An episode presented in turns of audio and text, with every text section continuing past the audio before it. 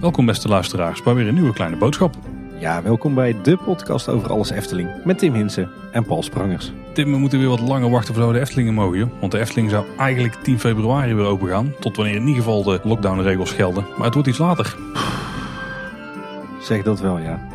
Maar je zijn er hier thuis eh, toch wel een beetje door eh, uit het veld geslagen onderhand hoor. En de reserveringen die kunnen weer verzet worden natuurlijk. Ja, we hadden eigenlijk een reservering, want eh, jij, jij zei net al, hè, de Efteling zou eigenlijk 10 februari open gaan. We hadden een reservering voor, eh, voor de zaterdag daarna, 13 februari. En we hadden stiekem ook al afgesproken dat als de Efteling open zou gaan, de 10e, dat we dan eh, een extra dagje vrij zouden nemen. En meteen de eerste dag, de hele dag zouden gaan met het gezin. Dus we keken er al echt naar uit, maar ook een beetje tegen beter weten in, denk ik. En ja, helaas, het mag niet zo zijn. We moeten nog langer wachten. We doen er niks aan, behalve afwachten en jullie nieuws brengen natuurlijk. En eh, daar hoef je ook niet bang voor te zijn, want er is genoeg te vertellen deze aflevering. Ja, inderdaad, kan je wel zeggen. Weer een heleboel eh, ontwikkelingen in de Efteling en eh, de wereld om de Efteling heen de afgelopen twee weken. En gelukkig deelt de Efteling die ook volop met ons. Maar daar komen we dadelijk langs. Zullen we nog even een paar korte huishoudelijke mededelingen doen? Want de komende twee weken zien er voor kleine boodschappen zien er misschien iets anders uit dan dat je van ons gewend bent. De volgende aflevering 198 is een interview. Die wordt heel tof. Ja, met een, eh, een oud-directeur van de Efteling weer. Hè? Die heeft hem zelf al geteased. Dan hebben we nog een, een speciale aflevering 199. Aan de vooravond van aflevering 200. Dat wordt een bonusaflevering. Ja, die komt inderdaad een, eh, een paar dagen voor aflevering 200 uit. En daarin krijgen jullie een, eh, een klein kijkje achter de schermen bij Kleine Boodschappen. Een kleine boodschapsklein kijkje inderdaad.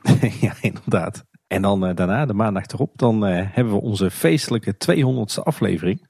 Niet met luisteraars deze keer, want dat kan natuurlijk niet vanwege de coronacrisis en de lockdown. Maar in plaats daarvan hebben we een eh, toch wel heel tof alternatief, denk ik. En daarna moet je een weekje langer wachten op de volgende nieuwsaflevering. Dus eh, schrik daar niet van. Maar aflevering 200 is wel zeker de moeite, denk ik. Zullen we dan eens inhoudelijk beginnen aan deze aflevering? En dan beginnen we natuurlijk met de follow-up. In aflevering 193 hadden we het over een aantal jubilea die dit jaar worden gevierd in de Efteling. Maar Ramon Heren die had nog een toevoeging, want er zijn twee mooie jubilea vergeten, Tim. Ja, inderdaad. Want in 2021 is het ook eh, 70 jaar Natuurpark de Efteling. Want de Efteling werd eh, officieel natuurlijk geopend op eh, 11 mei 1951. En het is ook 15 jaar geleden dat vrouw Holle haar eh, intrek nam eh, in haar huisje in het, eh, het voormalige Sprookjesmuseum. Alleen is dat natuurlijk wel een, eh, een minder feestelijk jubileum. Maar gezien het huisje en vrouw Holle inmiddels eh, alweer enige tijd eh, verdwenen zijn. Dus het lijkt me niet dat eh, dat, dat jubileum eh, behoorlijk uitbundig gevierd zal gaan worden dit jaar. Tenzij dat ze natuurlijk toch nog ervoor kiezen om dat huisje te gaan herbouwen. Maar eh, eh, ik denk eerlijk gezegd dat we daar niet te veel op moeten gaan hopen. Nee, en die, eh, ja, en die opening in 1951 die zwagen ze ook een beetje dood tegenwoordig. Ja. En eigenlijk ook terecht, want de Efteling is natuurlijk in 1935 geopend. Hè? Dat weten jullie inmiddels al. Ja, ja, ja. En dan eigenlijk nog een vraag over aflevering 194, onze aflevering over de toiletten. Hij blijft de gemoederen bezighouden. Hè? Ja, zo gaat het. Hè. We kregen een mail van Miro Geerlings en die schreef... Hallo heren helden. Nou, zo ben ik nog nooit genoemd, maar dankjewel. Nee. Inderdaad. Ik ben ervan overtuigd dat er aan de achterzijde van Efteldingen in de beginjaren ook een toiletgroep is geweest. Ben ik de enige met deze herinnering? Wederom met de vriendelijkste groeten Wiro Geerlings. Eh, nou, volgens mij eh, eh, zit het net ietsje anders. Want aan de achterzijde van de Efteldingen eh, zat in de beginjaren een restaurant. In 1995 had dat nog de naam Haantje de Voorste. En vanaf 1996 heette het eh, De Smaakmaker. Was geopend tot 2001. Eh, je kon daar allerlei gerechten eh, kopen. Maar het was met name bekend vanwege de, de kipgerechten. was ja, best een aardig restaurantje. Mooi terrasje erbij. Ik heb er samen met mijn opa in mijn kinderjaren ook heel vaak aan het eind van een dagje Efteling gegeten. Want we waren allebei dol op gebraden kippetjes en die waren daar bijzonder lekker. Eh, jammer genoeg is, eh, is dat horecapunt dus na een jaar of zes gesloten. Maar voor zover ik weet eh, hebben daar nooit echt toiletten bij gezeten. Dus ik denk dat je, dat je jouw herinnering, eh, ja, dat je het een beetje verwacht met, met dit kiprestaurant. Het kan ook zijn dat er misschien een personeelstoilet zit. En dat, stel je, je moest een keer heel erg naar het toilet toen je net het park binnen was. En op dat moment waren er geen toilet aan het. Dat toen de medewerker heeft gezegd van kom mee, dan kan je hier even naar het toilet. Misschien dat, daar, dat je daardoor weet dat er iets zit. Nou, wat ik nog weet uit die, die beginjaren is dat eh, als je daar naar het toilet moest, dat je eigenlijk altijd door de controle naar buiten werd gestuurd met een eh, stempeltje op je hand. Dat je dan eh, bij de toiletten van het Huis van de Vijf Zintuigen naar de wc moest en dan mocht je daarna weer terug het park in. Dus ik kan me niet voorstellen dat het in die beginjaren toen zo ging.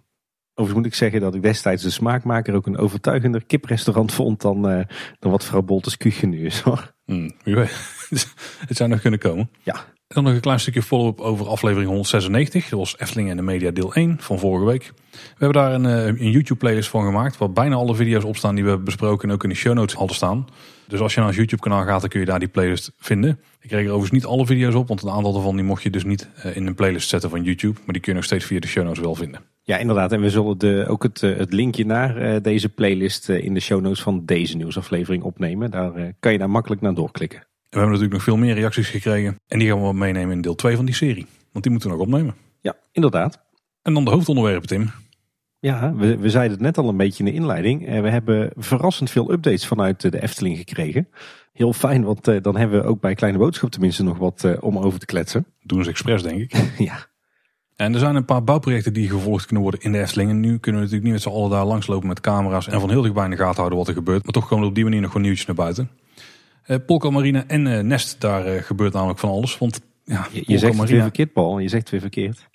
Nee, ik zeg het prima. Nee, het is Nest. Oh, volgens mij zeg jij het ook verkeerd, Tim. Ja. Het moet toch veel scherper? ja, dan, dan hoor je dat uh, uitroepteken er weer goed Nou, in. de Hè? speelbos in ieder geval, daar gebeurt van alles. Maar eerst even naar Polka Marina. Het hield de gemoeder een beetje bezig. Wat gaat er nou gebeuren met de walvis? Gaat die verdwijnen? Nou, de Efteling heeft dus de walvis, een piraat en een bootje gered. En die liggen nu op het dienstcentrum.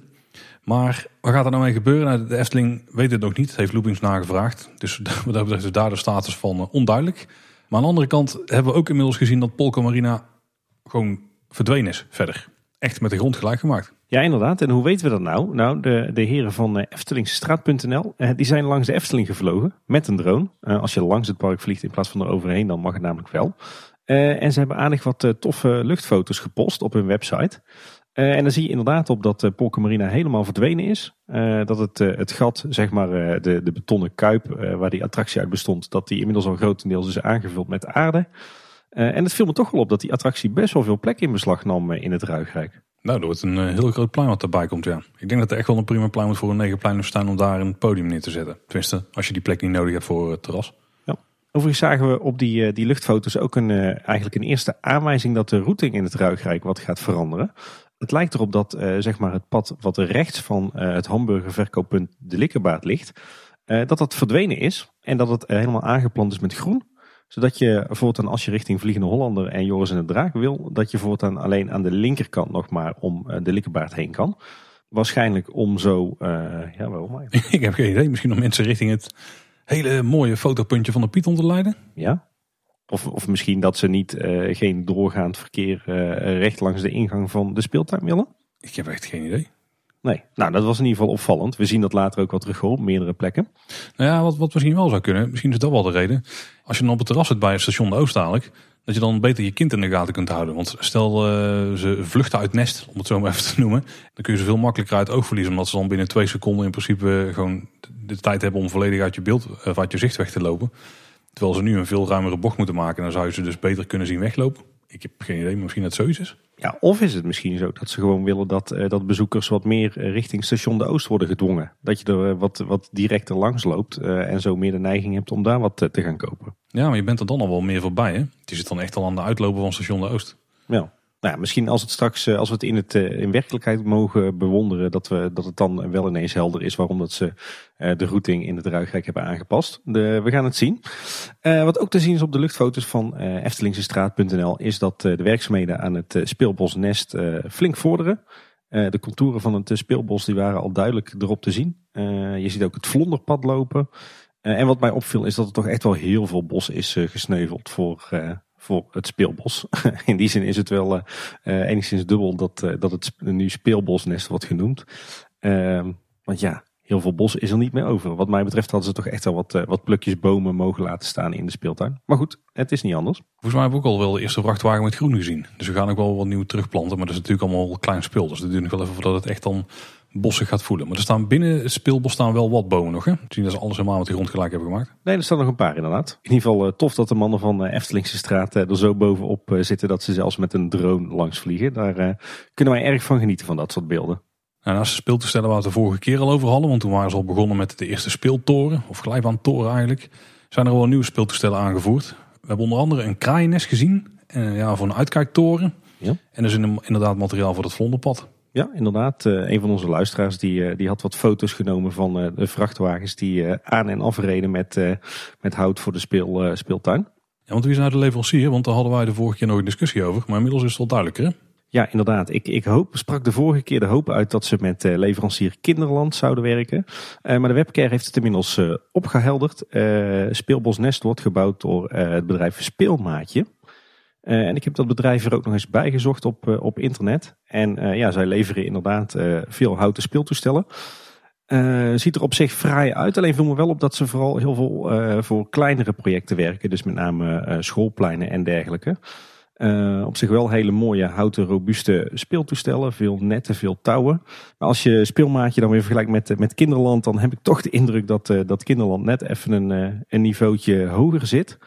Uh, want zij zijn namelijk veel flexibeler met thematisering en, en aankleding. Zij kunnen echt speeltoestellen op maat maken. Dat, uh, dat valt mij ook vaak op als ik in natuurspeeltuinen ben, waar heel erg mooi gethematiseerde speeltoestellen staan. en dat doet Speelmaatje dus niet. Zij zijn meer van de standaard natuurspeeltuinen. dus ja, misschien jammer dat ze voor die leverancier hebben gekozen. Of misschien dat de Efteling zelf nog wel juist die, die thematisering toe gaat voegen. Dat zou natuurlijk ook nog kunnen ja, we wachten maar even af. Ja, voor veel lijkt toch wel aardig prefab aangeleverd te worden. Ja. Maar dat kan nog steeds een samenwerking met de Efteling zijn gegaan. Ik bedoel, die hebben daar uh, prima mensen voor in dienst en heeft de gemiddelde school niet, denk ik. Nee, dat, uh, dat is zeker waar.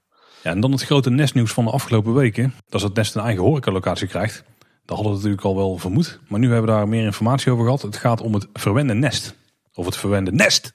Ja, goed zo. Uh, we, we, dachten eerst dat het uh, honk ging heten. Uh, zoals we op een eerdere impressie hadden gezien. Maar het is nu inderdaad bevestigd dat het het verwende nest gaat, gaat heten. Ja, het is inderdaad wel op die plek waar honk ingetekend stond. Dus het is echt achter in het, het gebied eigenlijk. Ja, Efteling had er een, een uitgebreid blogbericht aan gewijd. En daarin lazen onder andere terug dat het aanbod onder andere gaat bestaan uit koude en warme dranken. En een specialiteit, de kurkentrekker. Ja, de kurkentrekker, dat is dus een, een, een hele mooie snack, denk ik. Ik ken die snack uit Hongarije. Daar in eh, Budapest, daar kun je die dingen, tenminste we waren een keer op een kerstmarkt en toen kon je die echt op iedere straathoek kon je die kopen. Enorm smakelijke dingen. Het zijn eigenlijk een soort, het is een soort zoet deeg wat ze dan om een, om een houten balk eigenlijk heen rijgen. En dan normaal gesproken boven een koolvuur opstoken. Dan komt er een mooi gekarameliseerd randje op. Gooien ze dan vaak ook nog suiker overheen of, of kaneel of allerlei andere specerijen. Uh, en volgens mij kun je die in andere pretparken ook nog heel vaak kopen met een berg ijzer in of slagroom. Uh, en we zagen ook al dat er waarschijnlijk hartige en zoete varianten gaan komen. Ja, inderdaad. En het, uh, in het buitenland staat bekend de lekkernij als chimney cake of de baumstriedel. Dat klinkt goed Duits, ja. Ja, wat dat betreft zouden ze hem ook goed bij Bekkerij Krumel kunnen verkopen misschien. Ja. Maar wat je al zei, oorspronkelijk komt hij uit Oost-Europa en daar noemen ze het kurtoskalac. Tim, geniaal jongen. ik, ik had jou al gebombardeerd als degene die dit woordje mocht uitspreken. Maar je hebt het goed gedaan, denk ik. Ja, ik heb een klein beetje research gedaan. Ik heb zowaar een pagina gevonden waar uh, uh, een aantal Hongaarse mensen het woord uh, uitspreken. Dus we hebben, ik heb erop geoefend. Goed bezig. Overigens geeft Efteling zelf ook aan hè, dat je de kurkentrekker sowieso krijgt bestrooid met suiker en kaneel. Maar dat je hem ook als een gevulde special kunt bestellen met een overheerlijke saus en uitbundige toppings. En ja, misschien dat onze luisteraars het wel uh, is opgevallen. Maar het is natuurlijk een uh, stiekeme, of ja, niet al te stiekeme verwijzing naar het, uh, het oude horecapunt De Kurkentrekker. die ooit bij de uitgang van de Pegasus stond. En waar je onder meer soft ijs en milkshakes kon krijgen. Helemaal in dat 50 sfeertje.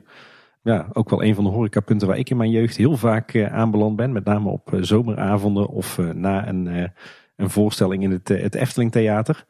en die wordt op deze manier toch weer geëerd. En die paste wat dat betreft mooi in het rijtje van eh, de smaakmaker en de likkerbaard. Eh, de namen van twee horecapunten die recent zijn eh, gebouwd. En die ook een eerbetoon zijn aan eerder verdwenen horecapunten in de Efteling. Ja, ik denk dat dit ook nog veel meer een eerbetoon is gewoon aan de kurkentrekkers van de Python zelf. Want het is dus een stuk deeg gewikkeld op een balk. En als je die dus een beetje uit elkaar haalt, dan is het gewoon echt letterlijk de kurkentrekkervorm. Efteling schrijft zelf op het blog dat het daadwerkelijk een, een eerbetoon is aan het verdwenen horecapunt. Dat is gewoon fanservice. Ja, inderdaad. ze ook in de styling van het puntje zelf, tenminste de signing op het puntje zelf, daar eh, hebben ze ook echt die kurkentrekkerslinger aan het woord zitten. Zoals ook de snake er zelf uitziet. De Kurtoskalac. De die. Dat heb je toch twee keer mogen zeggen. Ja, precies. Heb ik niet voor niks gedaan. Hey, uh, wat is er nog meer bekend? Het horecapunt is gelegen bij de speeltoestellen voor de allerkleinste. Uh, er komen stamtafels te staan. Uh, er hangen schaduwdoeken boven het, het horecapunt. Uh, en ze gaan expres werken met wat lagere balies en vitrines op kinderooghoogte. En verder komen er ook aangepaste tafels en bredere looppaden, zodat het uh, horecapunt ook goed bereikbaar is voor uh, mensen die minder goed op been zijn. Maar ook dat zal denk ik wel een reden zijn van die lagere balies natuurlijk. Hè? Want dat is voor mensen met een rolstoel ook veel makkelijker om iets te bestellen. Ja, precies. Ja, en dan, er zat ook een impressie bij. Ja. Ja, wat zullen we daar nou over zeggen? Ja, zo, ik moet zeggen, de, de impressie zelf was weer eigenlijk vrij vergelijkbaar met de impressie die we gezien hadden voor uh, de speeltuin. Het was eigenlijk een beetje een uh, Photoshop samenraapsel hè, van wat, wat, wat potloodtekeningen, maar ook heel veel uh, kopiëren en plakwerk en wat, wat foto-elementjes erin. Het was echt een, een ratje toe van allerlei ja, verschillende grafische uitingen die bij elkaar waren gegooid in Photoshop. Dat was voor mijn gevoel een beetje het, het niveau van de impressie, toch? Ik vond het ook meer een moodboard dan een concepttekening. Ja. Maar wat, ik, nou, ik, ik heb een soort skill ontwikkeld in de afgelopen jaren. En dat is dat als we een concept art te zien krijgen, dan kan ik me best goed voorstellen hoe zoiets zich uiteindelijk in het park zou vormen. En bij Nest is het ook wel uh, gelukkig iets waardoor ik door die tekening heen kan kijken. Want stilistisch is hij, nou, het is niet in de Efteling-stijl wat mij betreft, zeg maar. Tenminste, op de schaal van kleine boodschap denk ik dat hij niet heel goed zou scoren. Nee. Maar ik kan er nog wel doorheen kijken en dan denk ik van, dit wordt uitgevoerd in echt hout. Die kleuren die worden misschien iets, uh, nou, iets minder heftig, zeg maar. En dan kan er ook best wel een stelvolle speeltuin komen te staan die, ja, dan misschien niet de meeste Eftelingse speeltuin is, maar die op zich gewoon prima past in eh, de plek waar die staat en, en die doet wat hij moet doen. Qua uitstraling dan, hè. Mhm. Alleen bij dit concept art, deze impressie, nou, ik kan hier echt helemaal niks mee. Als ik dit zie en als ik me voorstel dat dit in het park terechtkomt, dan denk ik niet dat dit heel mooi gaat worden. Nee, nou ja. Of sfeervol, of Eftelings. Het is een beetje samenraapsel van van alles wat. Hè. De, de, het, ik denk dat het gewoon zo'n standaard unit wordt die wordt neergezet. Maar die wordt aan de voorkant natuurlijk voorzien van een geveltje. Ja, het, er zitten heel veel van die ruwe houten balken met touwen in die we waarschijnlijk ook in de speeltuin gaan terugzien. Maar er wordt ook gewerkt met doeken die het een beetje het, de uitstraling geven van een, eh, een tent, een indianentent. Uh, er staan her en der wat aardewerken potten met, met pollepels en van die chimney cakes. En rondom is het afgewerkt met ruwe houten planken. En er komt ook nog iets van een soort van draaimolen die kinderen in beweging kunnen zetten. Die dan ook weer in verbinding staat met de ovens in het horecapuntje of zo. Nou ja, dat stukje kan qua interactie misschien wel interessant zijn. Want ik kan me voorstellen dat kinderen dat heel tof vinden. Maar ook de uitstraling daarvan is weer heel vreemd en weinig bij passend, zeg maar. Ik, uh, ik vind het vooral een, een, rommeltje. Ik vraag me ook af of het heel handig is om, uh, om in deze tijd uh, nog een indianentent neer te zetten. Ja, zo refereren ze natuurlijk niet naar. Er is verder geen enkele indianenreferentie, maar het heeft wel qua patronen die uitstraling inderdaad. Ja, beetje goedkoop. Ik weet ook niet dat dit er nou moet uitzien dat het is gebouwd door kinderen. Want dat is volgens mij een beetje het idee van Nest. Hè? Dat, dat je kinderen, dat je die iedere middag in het bos stuurt. En na de loop van tijd bouwen die een beetje een eigen speelelementen. Gebaseerd op de dingen die ze de grote mensen om hen heen zien doen. Dus de attracties van Ruigrijk. Zo heb ik het een beetje in mijn hoofd als het verhaal, zeg maar. Mm -hmm. uh, en dat dit er dan ook een onderdeel van is. Maar hoe dit zich dan verhoudt tot andere zaken in Ruigrijk. En waar dat doek dan vandaan komt. En waarom er überhaupt een doek op staat. Dat het dan gewoon ook simpel een hut van hout laten zijn die kinderen echt gebouwd zouden kunnen hebben. Nee, dit gaat iets te ver. Uh, ik kan me niet meer voorstellen dat dit nog echt goed passend in de Efteling gemaakt kan worden. Nee, het is gewoon echt een rommeltje waar, waarbij ze een beetje aansluiting zoeken met de materialisering van de speeltuin, denk ik.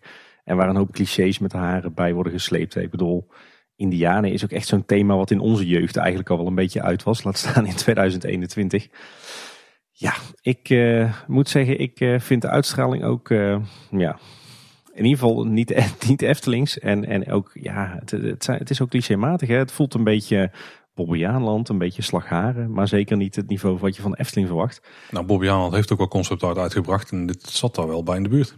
Ja, uh, wat, wat, moeten we daarvan zeggen?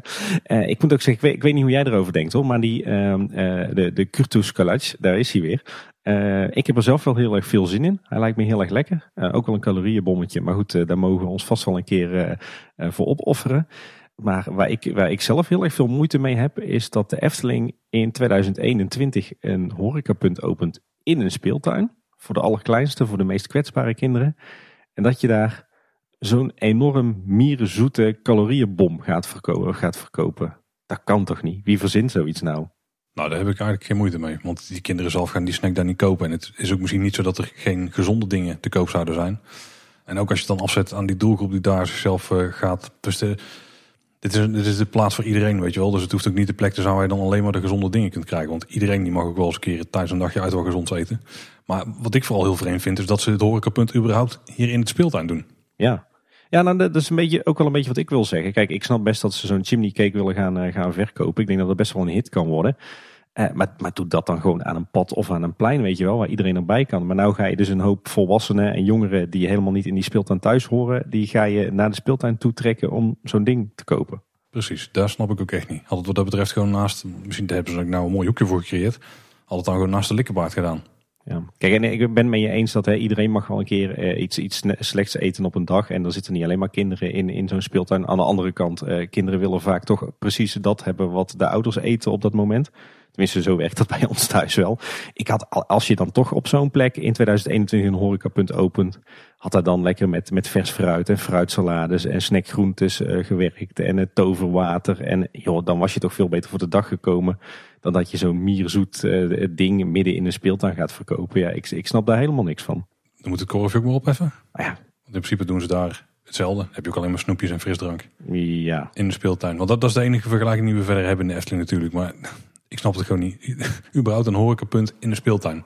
Ja, ja nou ja, goed. Um, brengt ons wel meteen uh, bij de vraag, wat, wat, vinden we er een beetje van? Wat we tot nu toe van, uh, van Speelbos Nest zien en wat zijn onze verwachtingen? Ja, nou buiten dat het de doelgroep hopelijk heel goed gaat bedienen, is het eigenlijk niet heel erg bijzonders. Hè? Dat is misschien een beetje het punt. En het is iets wat de Efteling wel nodig heeft. Speeltuin in Ruigrijk is helemaal geen slecht idee.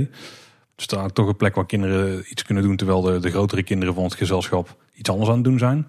Ja, qua uitstraling en zo, ja, het, het is een, een, speelbos met houten speeltoestellen. Als dat het uitgangspunt is, dan is dat best lastig Eftelings te maken. Want heel erg pieks kun je zoiets niet uh, vormgeven, denk ik. Hmm. Wel als je er gewoon een piekse speeltuin van maakt natuurlijk. Want die hebben al eentje. Maar uh, met de vorm zoals het nu we doen, als bijna een soort door kinderen gebouwd fort. Ja, dan wordt daar een stuk lastiger. Ja, nou, ik moet zeggen, ik ben zelf uh, wel behoorlijk enthousiast over het feit dat er een speeltuin wordt toegevoegd aan, het, aan de Efteling, aan het Ruigrijk. de vorm van speelbos vind ik ook echt heel tof gekozen. Eh, wel jammer dat daar dus zoveel bomen voor uh, hebben moeten wijken. Had die dan juist wat meer laten staan. Maar het punt is een beetje, uh, zeker dankzij de lockdown, ben ik de afgelopen weken, maanden echt in enorm veel natuurspeeltuinen en speelbossen geweest. verspreid door heel Nederland. Daar zitten hele goede bij, hele mooie, ook, ook minder goede, ook middelmatige speelbossen. Je vindt ze natuurlijk tegenwoordig ook in zo'n beetje iedere, iedere dierentuin, in ieder pretpark. Eh, denk bijvoorbeeld ook aan een Koningin Juliana toren of aan een, aan een Blijdorp, aan een Beekse Bergen. Weet je, overal heb je natuurlijke speeltuinen tegenwoordig. Um, en ik vind wel, als de Efteling dat doet, dan moet het ook echt wel extreem goed zijn. Dan moet het ook echt goed gethematiseerd zijn. Dan moet het echt onderscheidend zijn. Anders dan al die andere speelbossen die we al kennen. Uh, want anders wordt het een beetje zo'n middelmatig niveautje. Weet je wel, oh ja, de Efteling opent ook een speelbos zoals je die al overal vindt uh, in Nederland. Uh, dus ja, dan moet het wel gewoon echt goed zijn. En dan moet het zich echt onderscheiden van, uh, van andere plekken. En dat kan volgens mij alleen maar als je kiest voor, uh, voor hele mooie speeltoestellen die echt een Eftelingse touch hebben. en ja, op basis van wat ik terugzie op de website van, van de leverancier, Speelmaatje, en wat ik tot nu toe zie op de impressies, heb ik daar nog wel zo mijn twijfels over. Dus ik hoop echt dat die speeltuin straks nog voorzien wordt van, uh, van een uh, flinke dikke saus aan Eftelingse thematisering. Die het echt uh, uniek maken en echt het 9 plus niveau onder de speelbossen. Ik ben benieuwd of het dat waar gaat maken. Als ik het vergelijk met een aantal andere hele mooie natuurspeeltuinen in ons land. In, in natuurgebieden of in andere parken. Dan, dan denk ik dat het nog best wel lastig wordt om, om dat niveau op zijn minst te evenaren. Maar ja, wat mij betreft zou de Efteling dat wel echt moeten doen hoor. Ja, het punt hier wel is dat de doelgroep die ze voor ogen hebben wel heel anders is dan die andere speelbossen. Want ik denk dat ze hier echt gaan voor kinderen tot en met nou, misschien acht jaar of zo. Ik denk dat het dan misschien wel de grens aan het oprekken zijn. En juist die, die inclusiviteit, dus mensen in een rolstoel. En mensen die meer wat de rust op willen zoeken. Dus ik denk ook niet dat we hier de spectaculaire speeltoestellen van het land hoeven te gaan verwachten. Ik denk dat ze gewoon in die wedstrijd, dat doen ze gewoon niet aan mee. Maar het sausje was er overheen gieten, dat kan nog wel een verschil gaan maken. Ja. Nou ja, het, het, moet wel mooi zijn. Het moet wel anders zijn. En het moet wel echt van een hoog niveau zijn, vind ik. Als je dan toch een speelbos opent in de Efteling. Anders gaat het wel zijn, daar ben ik vrij zeker van. Maar de andere twee punten, dan moeten we uiteindelijk in het echt gaan zien. Ik ben heel benieuwd. Ik kijk uit naar meer, uh, meer foto's van de bouw en zeker straks uh, de opening. Dan gaan we dan natuurlijk uh, eens op ons gemak een, een eindoordeel vellen. Maar ik denk dat er ook niks mis mee is met een beetje speculeren op basis van bouwfoto's en blogberichten, toch? We doen bijna niet anders hier. Nee, daar zijn we voor op de wereld gekomen, zullen we maar zeggen. En een andere nestnieuws. Het speelbos staat inmiddels ook op de plattegrond ingetekend. De, de digitale plattegrond natuurlijk.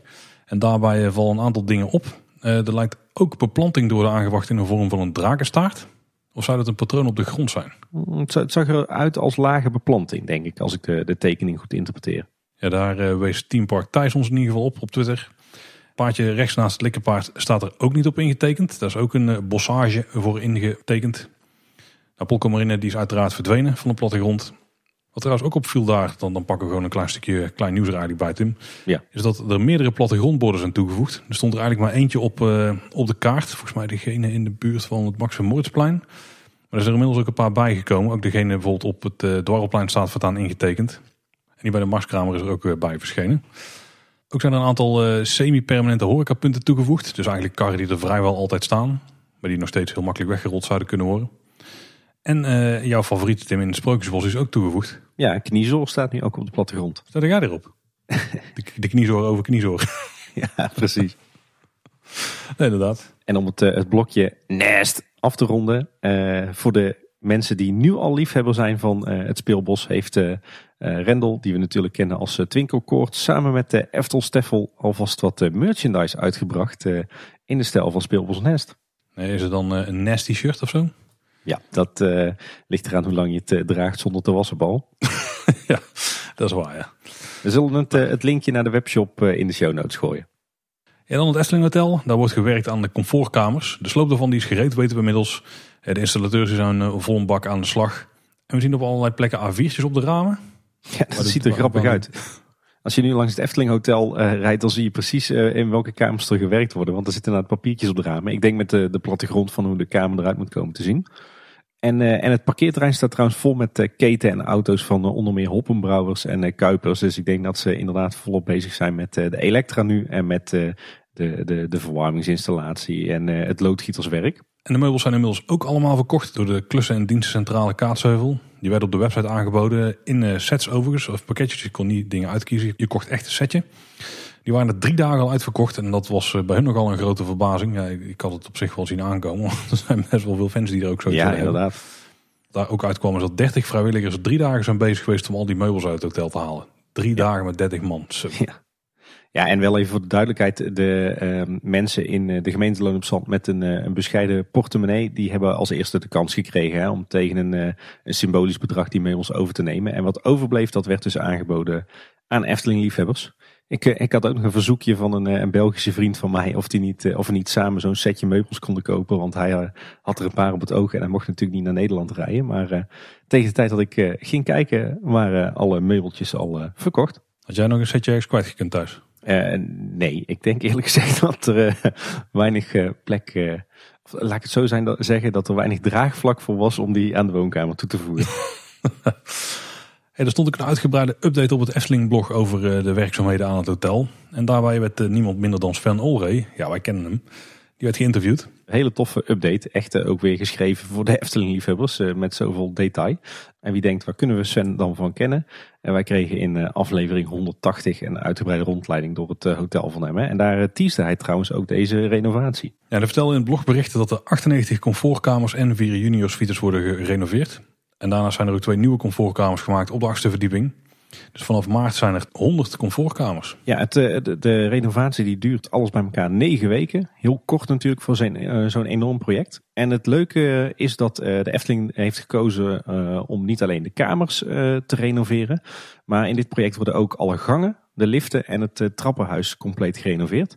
Uh, ze hopen namelijk dat gasten vaker de trap zullen nemen dan de lift. Dus het trappenhuis wordt ook helemaal mooi uh, uh, ingericht en aangekleed en gethematiseerd. Dat is nu namelijk nog een, een beetje een noodtrappenhuis. Hè. Wij, wij zijn er toen zelf ook even doorheen gelopen. Dit was trouwens een van de ideeën die tijdens die innovation meeting ook werd gepitcht door medewerkers van Efteling zelf.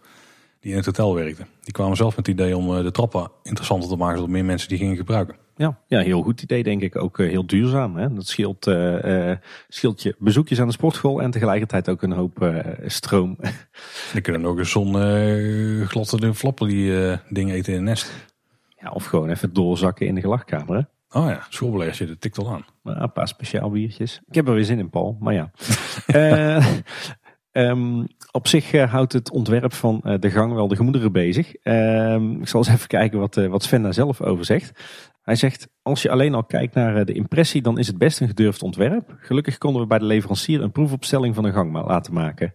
Een volledig nagebouwde gang met de print en de kleuren van de nieuw ontworpen vloerbedekking en met blauwe wanden en plafonds inclusief verlichting. En toen ervoeren we het gedurfde ontwerp ineens heel passend. Unaniem voelden we de rust die de donkerblauwe kleur uitstraalt. Fijn om zo je dag Efteling te starten of juist te eindigen. Dus hebben we gewoon ons donkerblauw gejat. Wij hebben expres geen rood logo, want dat is te Eftelings. Ja. nou gaan ze met donkerblauw aan de haal, Tim. Ja, inderdaad, dat is wel een, eh, een dingetje. Want uh, de gangen die zijn straks echt gewoon volledig donkerblauw. Uh, de wanden met lambrisering, de deuren, alles donkerblauw. Wel hele strakke lampjes op de, op de muur die het dan een beetje licht moeten maken. maar het, meest bijzondere is waarschijnlijk wel het tapijt op de vloer. Toch tapijt. Met Efteling Ace erin. Maar ja, het is eigenlijk net een, een soort, ja, wat zal ik zeggen? Een, een tekening van MC Escher eigenlijk hè? Ja, ik snap wat je bedoelt ja. Want het is eigenlijk zo'n, zo'n ja, een, eigenlijk een stapel kubussen waar je dan strak op kijkt. Uh, met die ook af en toe nog een trapje of een haaltje eruit hebben. En toen ik het eerst zag, dacht ik van, hé, is dit nou gewoon iets wat ze, een tapijt was uit de catalogus ergens tevoorschijn hebben getoverd. Maar als je erop gaat letten, dan zitten er ook gewoon de Efteling details in. Zoals ja, eigenlijk vooral de Efteling E die op heel veel plekken terugkomt. Sowieso in het midden, maar ook op een paar van die zijkanten van die kubussen die je dus ziet.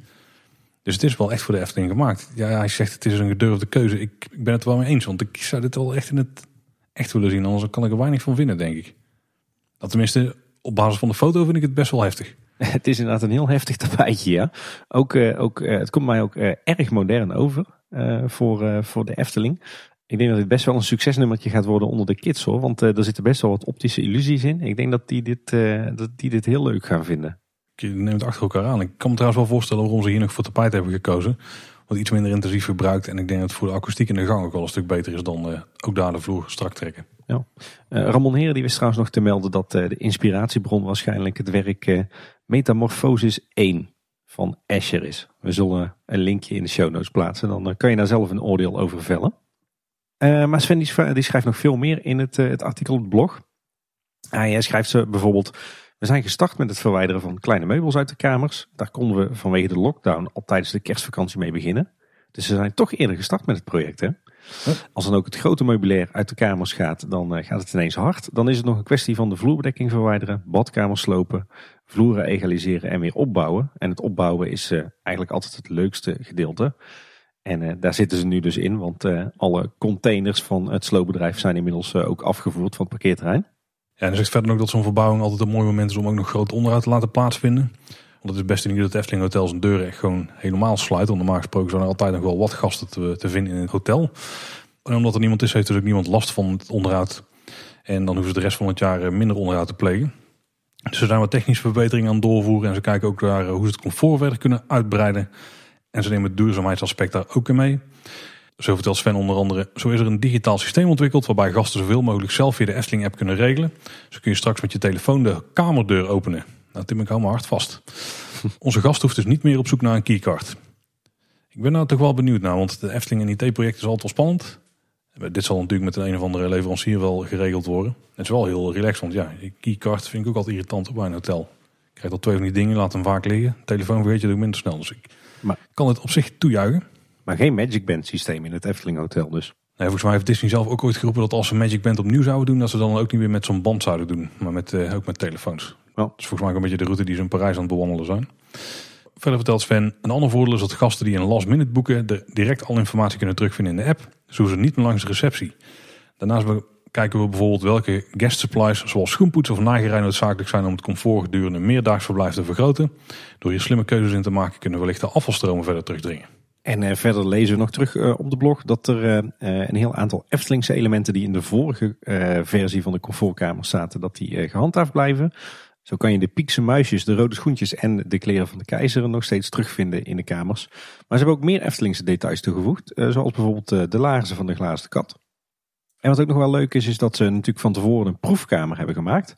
En aan de hand van de ervaringen met die proefkamer hebben ze eigenlijk het definitieve ontwerp van de nieuwe comfortkamers verder aangescherpt. Zo hebben ze collega's laten douchen om te kijken of de badkamer wel aan alle eisen voldeed. Hebben er mensen van de housekeeping naar gekeken, van de technische dienst, of het wel goed te onderhouden en schoon te maken was. en hebben er ook gasten in verbleven die daarna flink werden bevraagd op hun ervaringen. En dat hebben ze dus allemaal meegenomen in het verder optimaliseren van het, het ontwerp van de kamers. En dan een paar dingen die ons nog zijn opgevallen op de foto's die op het Efteling blog zijn geplaatst. Ja, wij waren van tevoren natuurlijk op basis van de, de foto's van de, de proefkamer, waren we er bang voor dat het, de kamer heel donker zou zijn. Hè, vanwege dat, dat vele donkerblauw wat eigenlijk overal in zit. Uh, maar op de nieuwe foto's blijkt dat uh, in de uiteindelijke definitieve kamerindeling, dat uh, zeg maar de lange wanden van de hotelkamers, die zijn wel veelal ja, blauw en soms zelfs heel diep donkerblauw. Um, maar ze hebben de kopse wanden van, van de kamer, dus zeg maar de voor- en achterwand, hebben ze gewoon wit gemaakt. Dus dat maakt de kamers toch lichter dan, dan verwacht. Viel me ook op dat ze aan de raamkant, dat ze daar ook hebben gekozen voor witte vitrage. Dus dat maakt het toch net wat, wat lichter.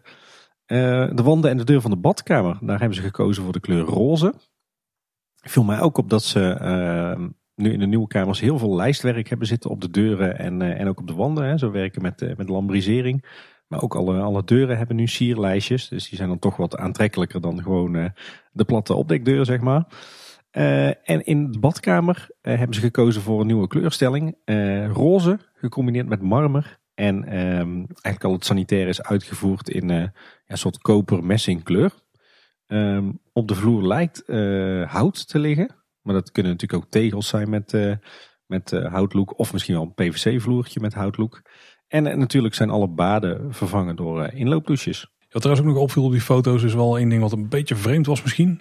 Eh, de tv die zat vroeger verstopt achter zo'n spiegel hè, die je open kon schuiven. Volgens mij was de spiegeltje spiegeltje aan de wand een spiegel.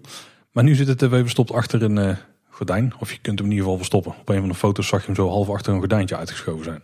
Het was wel uh, een bijzondere manier om de tv uit het zicht te onttrekken. Wat ik nog wel leuk vond aan de oude kamers is dat je daar eh, ergens nog de tekst had staan. Eh, spiegeltje, spiegeltje aan de wand. Die kon je dan alleen lezen als je in de spiegel keek. Die heb ik nog niet teruggevonden op, eh, op de foto's. Maar ik moet zeggen, als ik, als ik nu kijk naar de foto's die we op het blog zien. maar bijvoorbeeld ook op alle nieuwe foto's die we vinden op, op de website van de Efteling. onder het kopje hotel. waar je dus, dus alvast je comfortkamer kan gaan boeken. moet ik zeggen dat ik de huidige uitvoering wel fraaier vind dan, dan de foto's die we eerder hebben gezien van, van de comfortkamer. Eh, nog steeds wel heel erg blauw en goud, maar, uh, maar toch wat lichter dan in eerste instantie uh, de bedoeling was. Doordat er toch wat meer met, met wit en roze wordt gewerkt. Ik moet ook zeggen dat ik blij ben dat er, dat er zoveel Eftelingse elementen behouden blijven. Hè. Ik, ik zag ook weer van die mooie ovalen met daarin silhouetten van Eftelingse karakters en, en gebouwtjes in, in de lambrisering. Ik moet zeggen dat ook het meubilair nog wat verfijnd is voor mijn gevoel.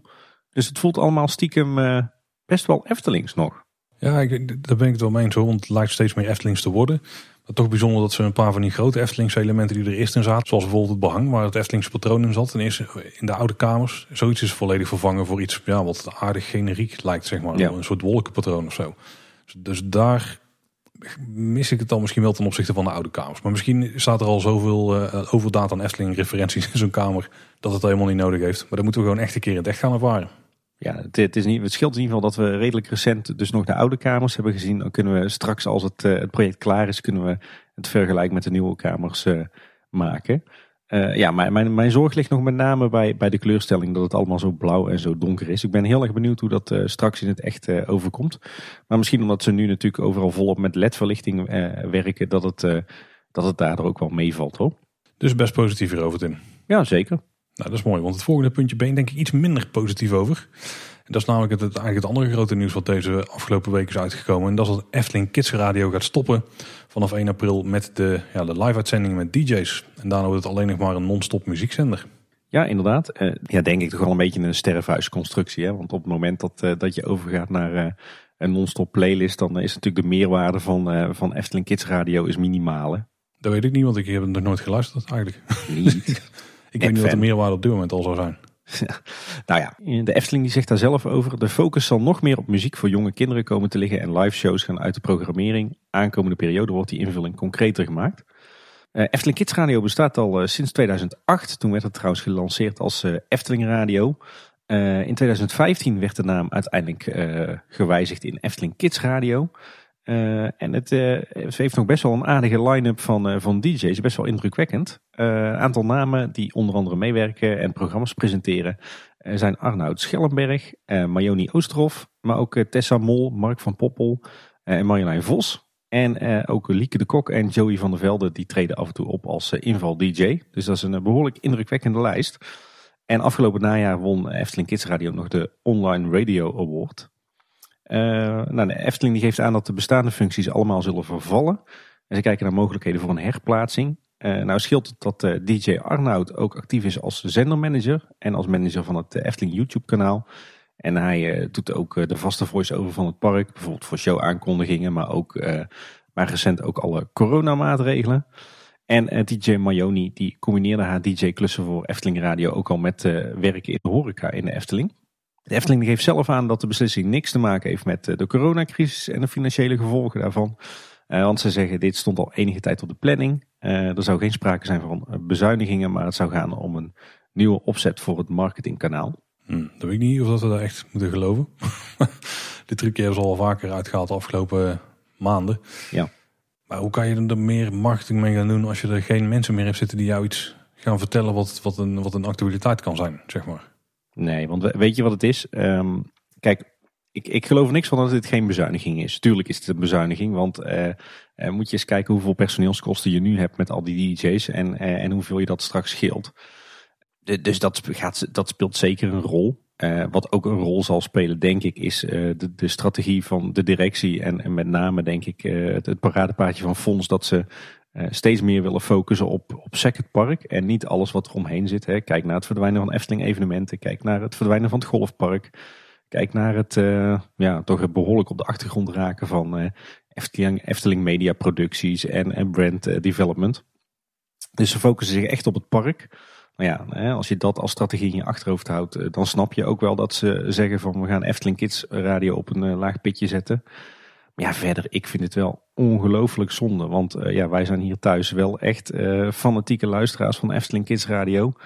En ik kan je wel vertellen, Paul, dit was echt een schitterend product. Of is het eigenlijk nog steeds, want ze mogen door tot, uh, tot 1 april.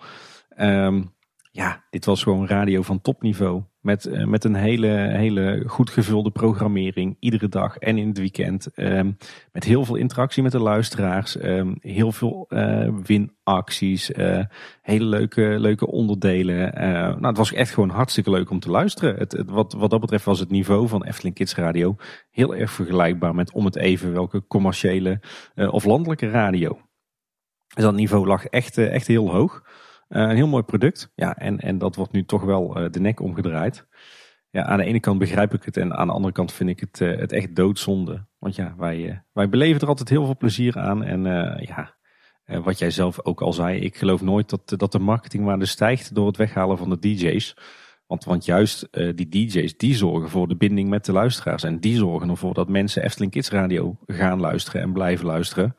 Want ja, een playlistje met, eh, met Efteling muziek en kindermuziek. Ja, dat kan natuurlijk iedereen tegenwoordig maken met, eh, met Spotify of met, met YouTube. Zelfs ik kan dat, kan je nagaan. Dan kan iedereen het, ja. ja, precies. dus, dus, ja, de meerwaarde van Efteling Kids Radio wordt gewoon, eh, gewoon niet heel als de DJ's weggaan. Ja, ze hebben wel in de afgelopen twaalf en een half jaar echt een schitterend product neergezet. En uh, ja, ik snap het in de geest van de huidige tijd dat, ze, dat de Efteling zegt van we zetten het even op een laag pitje. Maar ja, aan de andere kant, uh, zie dit ooit maar weer op te bouwen. Terwijl het, is toch wel een, eh, een, denk ik ook een hele mooie manier om de Efteling bij de mensen binnen te brengen op het moment dat het park dicht is. Of om mensen aangehaakt te houden bij de Efteling. Hè? Mensen die, eh, die misschien één keer per jaar gaan of, of een paar keer per jaar, misschien wel minder vaak. Eh, die, die blijven toch verbonden met het merk Efteling en het product dankzij Efteling Kids Radio. Dus ja, ik denk als je het over marketingwaarde hebt, hebt denk ik dat Efteling Kids Radio toch best wel wat kon betekenen voor de Efteling. Maar goed. Ja, Misschien hebben ze geniale plannen die wij niet weten. Want ik zit wel te denken dat als het echt een, kostenpost was, want je wilt nog wel die binding houden, als je het echt zou willen, dan je natuurlijk ook gewoon een DJ-bestand wat kunnen uitdunnen. Dat je er twee overhoudt en dat je misschien, weet je wel, al zijn maar vier live shows per week doet van twee uur of zo, dan houdt je het gewoon bij. Dan, dan heb je nog wel steeds die binding op die manier. Dus wat dat betreft, uh, ja, ik, ik, ik, weet het niet. Ik, ik, luister het niet genoeg om er echt iets van te kunnen vinden. Ik merk ja, dat je het heel erg jammer vindt. Uh, maar er is nog wel hoop in. Want je bent niet de enige die het jammer vindt. Er zijn ook nog uh, twee uh, kinderen, Felix en Midas, van 5 en 6 jaar oud uit Schoonhoven. En die zijn een online petitie gestart voor het behoud van DJ's. Ja. Dus wie weet. Moet ik toch maar even die petitie gaan tekenen dan. Er zijn al wel 262 mensen jaar voorgegaan hè?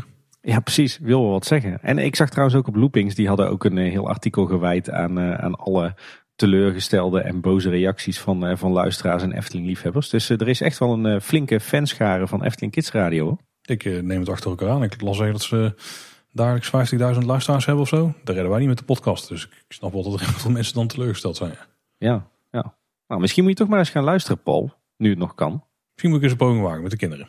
Ik moet zeggen, zeker tijdens de lockdown, al die dagen dat ik hier thuis zit met, met de kids, omdat de scholen en de kinderdagverblijven dicht zijn, dat het een heerlijke dagstart is hoor. Als de kids een beetje, een beetje spelen. Efteling Kids Radio op de achtergrond. We, we doen het er allemaal heel goed op. Dan zal ik dan, zal ik dan eens een bekentenis doen. Ik zou niet eens weten hoe ik Efteling Kids Radio op mijn radio krijg thuis. Daar gaat mijn technische kennis in. Ja, je kan ze luisteren via de, niet, niet via de FM. Dat is nog wel een tijdje geweest. Maar je kan ze luisteren via de kabel. Bij KPN en Ziggo. En uh, ook gewoon via de Efteling app en via de website. Dus uh, dat moet jou zeker lukken Paul. Nee, dan moet het de app worden, want kabel heb ik ook niet. Dus geen tv. Oké. We gaan eens kijken hoe dit werkt. Zullen we even naar iets heel anders toe gaan, Tim?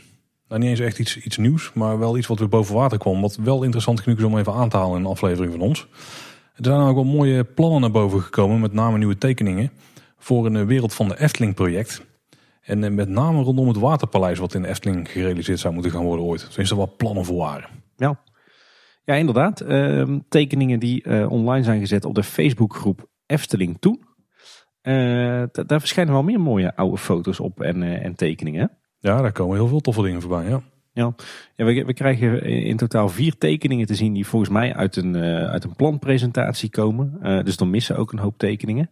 en het meest interessant vond ik toch wel de, de bird's eye view van, ja, volgens mij de wereld van de Efteling begin jaren negentig. Ik, kon in eerste instantie kon ik hem niet zo goed plaatsen. Maar het blijkt dat we hier al wel, dat we al eerder een top-down plattegrond van hebben gezien. Maar dat is echt een hele schematische, weet je wel, zo'n kleurrijk uitgewerkte tekening.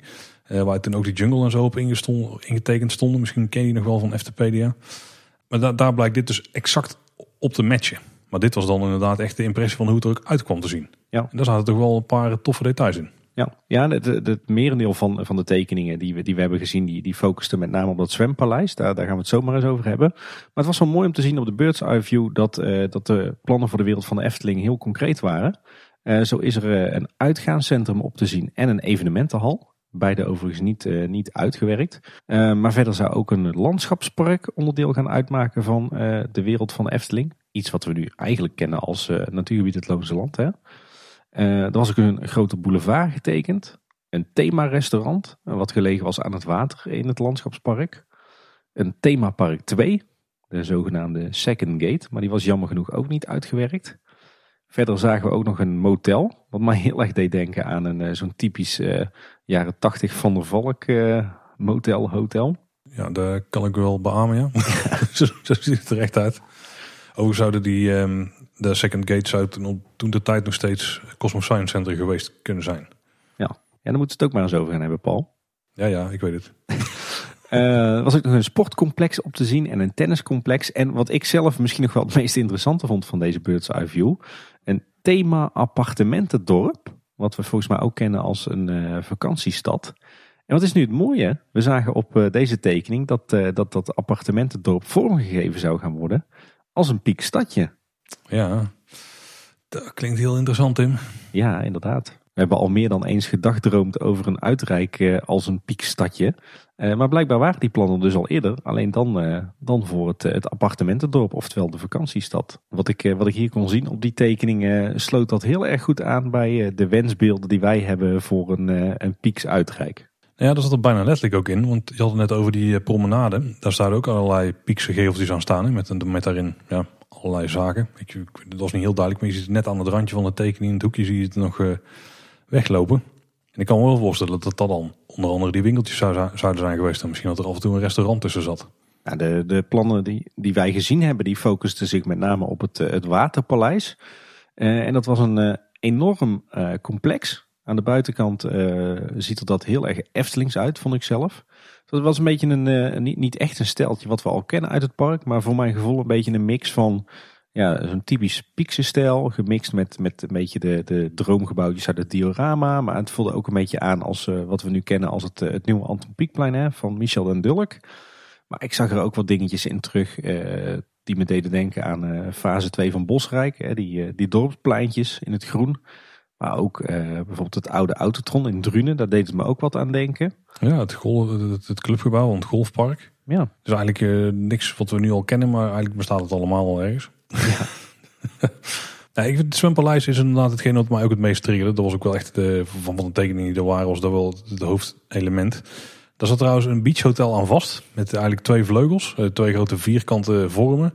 Met erin allerlei kamers. Ja, en dat, dat beachhotel, dat, dat zat ook echt vast aan het zwembad. Hè? Je kon ook als je in het zwembad eh, aan het zwemmen was, kon je ook zo vanuit het bad het hotel inlopen. Ja, inderdaad. Ja. En er zaten ook wat conferentie, ja, in. Een beetje vergelijkbaar eigenlijk met het huidige Efteling Hotel. Ja. Ja, het zwemparadijs zelf, zoals we net al zeiden, het meest interessante. Er zat ook een sauna, een solarium en een Turks bad in. Dat was eigenlijk een van de, van de vier delen, zeg maar. Dat was het, het, het relax gedeelte, zoals het letterlijk op de, op de tekening staat. Daarnaast bestond het bad uit drie delen. Je had het eh, Egyptebad, een beetje links van de ingang. Het Lagunebad was al in het midden eigenlijk, het hoofddeel van het bad. En het Tahiti-bad. En daar weten we inmiddels nou ook dus per bad iets meer van. Ja, het Egyptebad, dat is een, redelijk strakke ruimte. Ik weet niet precies wat het idee was van dit bad, maar er lijkt vooral een, meer ontspannen zwemplek te zijn, zeg maar. Dus een grote vierkante bak met nog, met nog een paar kleine vierkante eh, waterpartijtjes waar je denk ik in kon zitten of zo. Misschien dat wel, zijn dat wel bubbelbaden of iets in die geest. En een wat warmer hoofdbad. Misschien wel zo'n kruidenbad wat toen in de jaren 80 populair was. Uh, jaren 80, 90 bij bijvoorbeeld de Centerparkse. Het Lagunebad, dat was het, het hoofdzwembad. Echt het grootste gedeelte waar ook heel lang een tekening al van op FTpedia stond. Maar nu hebben we een veel betere tekening gekregen in kleur. Dus dat is heel tof. En die bestaat uit een aantal onderdelen zoals een kinderspeelbad en een golfslagbad. Er zit ook een speelschip bij met een paar kleine glijbaantjes, een plank en, wat waterkanonnen. Die, die we best wel veel, in best wel veel zwemparken tegenwoordig zien. Er zat ook een, waterslot bij, dus bijna kasteeltorens, waar een grote glijbaan zich tussendoor kronkelt. En een zeeroversnest is er te vinden, een kleuterbadje. Het beachhotel zit hier dus aan vast, dus je kijkt volgens mij ook van het hotel gewoon hier het zwembad in. Hier is dan ook het, het restaurant in, in dit stuk, met een cafetaria en ook een zelfservice balie. Er is ook een knuffelwand, dus zo'n verwarmde wand waar je dan tegenaan kunt gaan staan. Eh, was ook heel populair Tim in de jaren 80, 90. Die zie je zelden meer tegenwoordig volgens Ja, mij. Hij, hij voelt ook niet heel erg eh, corona-proof, een knuffelwand. Nee, nee, nee, ook niet echt. Nee, nee, nee. En ook een stukje voor een zonnebank en een massage. Dus met van die infrarood lampen zal er zijn geweest. Ja, hier hangt een beetje ja, zo'n zo'n zo'n Caribisch veertje in dit stuk. Ja, het deed mij heel erg denken aan het sfeertje wat, eh, wat je in de, de, de films van Pirates of the Caribbean hebt. Ja, vooral met die torens. Dat snap ik wel wat je wil. En natuurlijk met een soort scheepswrak wat daar ligt. Ja, er zit een beetje ook dat piraterij in. Hè? Die, al die rieten daken, al die palmbomen. ehm, toch een beetje, beetje donker, eh, spannend sfeertje ook wel. Nou, die zaten wel een paar grote lichtkoepels bovenop. Dus ik kan me voorstellen dat het overdag goed verlicht is. Ik, ik moet zeggen, die, als ik die tekeningen zo zie, dan doet het mij niet per se eh, eh, heel Eftelings aan. Wel aan de buitenkant, enorm Efteling zelfs. Eh, maar aan de binnenkant, ehm, ehm, ja, echt een beetje drie totaal verschillende exotische stijlen. Hè? En ik moet zeggen, nog niet eens zo vervelend. Nee, maar ik denk dat de uitvoering zoals ze die hier nu in de tekening hadden staan. Want we hebben Tahiti-bad al nog niet gehad. Maar dat die heel erg tijdbestendig was geweest. Want er zijn wel echt zaken die in die tijd populair waren. En er zit best wel veel thema in. Maar bijvoorbeeld als je tegenwoordig een groot zwemparadijs opent. Dan moeten daar wel verschillende spectaculaire glijbanen in zitten. Of überhaupt glijbanen. Maar hier is het toch wel echt enkelvoudig. Qua grote glijbaan is er eigenlijk maar eentje te vinden. Die tussen die torens. Wat dan volgens mij best een prima glijbaan is met vooral wat simpel bochtenwerk. Maar, maar toch een glijbaan. Het, is meer zo'n eh, Centerpark subtropisch eh, zwemparadijs, hè, dan dat het echt een Rulantica is of zo. Ja, en ook qua schaal is het niet heel veel groter, denk ik, dan een Centerpark Zwemparadijs. Misschien, nou, misschien 20, 30 procent groter of zo dan de gemiddelde die je kunt vinden bij Centerparks. Het is een golfslagbad met een glijbaan. Eh, Je hebt het Egyptebad, is dan meer het ontspannen gedeelte, denk ik. En dan heb je nog het Tahiti-bad. Het zou trouwens kunnen zijn dat daar wel een glijbaan bij zit, maar dat is me niet helemaal duidelijk. En daar zou een stroomversnelling in zitten. Ja, daar kun je er wel een beetje uithalen, ja. Maar er, lijkt, er loopt ook wel iets weg aan de buitenkant wat in theorie een glijbaan zou kunnen zijn. Maar daar kan ik er in de praktijk niet echt uithalen, denk ik. Ehm, maar het Tahiti-bad, daar lijkt inderdaad een iets groter bad te zijn. Ook zo'n stroomversnelling. Dus geen ehm, Lazy River of zo. Maar die waren toen nog niet heel populair. En er lijkt ook wel iets van rieten hutjes of zo in, eh, ingebouwd te zijn. Wat ook wel tof is dat er een soort gaanderij lijkt te zijn die eh, eigenlijk alle gebieden of alle baden een beetje aan elkaar eh, verbindt. Dus je kunt ook op hoogte kun je het hele zwembad doorlopen, zeg maar. Ja, niet door het water, maar dan lopen er op een verdieping dus overheen. En dan kun je op bepaalde plekken naar beneden met trappen om dan eh, erin te gaan. Maar je kunt daar bijvoorbeeld ook die stroomversnelling instappen. En dan dus in het bad daar, beneden uitkomen. Dus op zich zag het er wel tof uit, maar heel toekomstbestendig was het denk ik niet geweest. Hier hadden op zijn minst één of twee flinke renovaties overheen gegaan moeten zijn. Voordat, of om dit nog een beetje in ieder geval bij de huidige tijd te laten aansluiten bij de huidige interesses van het publiek wat hier zou komen. Ja, nou ik denk eerlijk gezegd dat, uh, dat uh, als je het mij vraagt, dat als de Efteling ook nog een zwemparadijs in een uh, toekomstig uitrijk zou bouwen, denk ik eerlijk gezegd dat dit formaat ook beter bij de Efteling past dan dat het echt zo'n mega zwemparadijs wordt zoals een Rolantica. Het ligt er maar net aan wat het doel is. Hè? Wil je je verblijfsgasten vermaken, wil je mensen langer überhaupt trekken? Want als je meer verblijf krijgt, dan is het een groter bad natuurlijk logisch. Nou, ik moet zeggen, qua, qua thema vond ik het, uh, vond ik het uh, niet meteen heel Eftelings, maar eigenlijk uh, toch wel heel fraai. En ja, misschien ook niet verkeerd om, om wat meer exotische sferen in zo'n bad te brengen. Ik denk dat het bij zo'n bad prima past. Ik denk alleen dat als het tegenwoordig zouden doen, dat het iets meer consistenter overkoepelend thema in het geheel zou krijgen. Ik denk dat dat meer bij de Efteling past. Dus dat je één themagebied, ik maak je quote maakt, wat dan het zwembad is, zeg maar. Dus dat het één groot geheel is. Maar toch, voor een aanzet in die tijd, ik denk dat het in de jaren tachtig best spectaculair eh, was geweest. Zeker qua thematisering. Want ja. Center Park deed het, maar hier gingen ze bijvoorbeeld met het Egyptebad best wel een stapje verder. En het Tahiti-bad, maar hopelijk kan iemand er nog een tekening van boven water krijgen. Ha, boven water. Want dat zou uh, heel goed zijn. Ja. Dus dat zou heel interessant zijn. Hey Paul, eh, we hebben het al, uh, al een tijdje nu over uitreiken en over de wereld van de Efteling en een vakantiestad. Ehm, we nemen dit op op donderdagavond 4 februari. Uh, vanavond uh, zit in uh, de opinierende raadsvergadering van de gemeenteraad van Loon op Zand, zoals het dan zo mooi heet, zit het voorstel van het herstelbesluit, waar we het tijdens onze vorige nieuwsaflevering uitgebreid over hebben gehad. Het herstelbesluit om ervoor te zorgen dat het bestemmingsplan Wereld van de Efteling 2030 toch door de Raad van State kan komen. Volgende week donderdagavond neemt de gemeenteraad daar een besluit over. Maar er is op het gebied van ruimtelijke ordening en bestemmingsplannen nog iets interessants aan de hand. Ja, want er zijn plannen om nog meer verblijfsconcurrentie voor de Efteling te creëren. We hebben natuurlijk al een paar vakantiewoningen gebouwd zien worden bij het Landbouwpark. Europark is ook flink wat bijgekomen, maar er is nog een initiatief waar wel tien recreatieappartementen gaan verschijnen. Heel dicht bij de Efteling. En als we ja. gaan zeggen waar, dan ziet er misschien een paar luisteraars uit de slof. Namelijk uh, in het gehucht, de Bernse Hoef. Ja, het, uh, het buurtschap waar, uh, nou denk ik, de meest volhardende bezwaarmakers zitten. Uh, die nog steeds in de procedure zijn tegen de Efteling. het ligt, zoals we net al zeiden, nog steeds bij de Raad van State. Berndse Hoef, nou een van de bewoners daar, die, die wil zijn oude kippenboerderij gaan omvormen. Dus tot ja, kleinschalig recreatiebedrijf.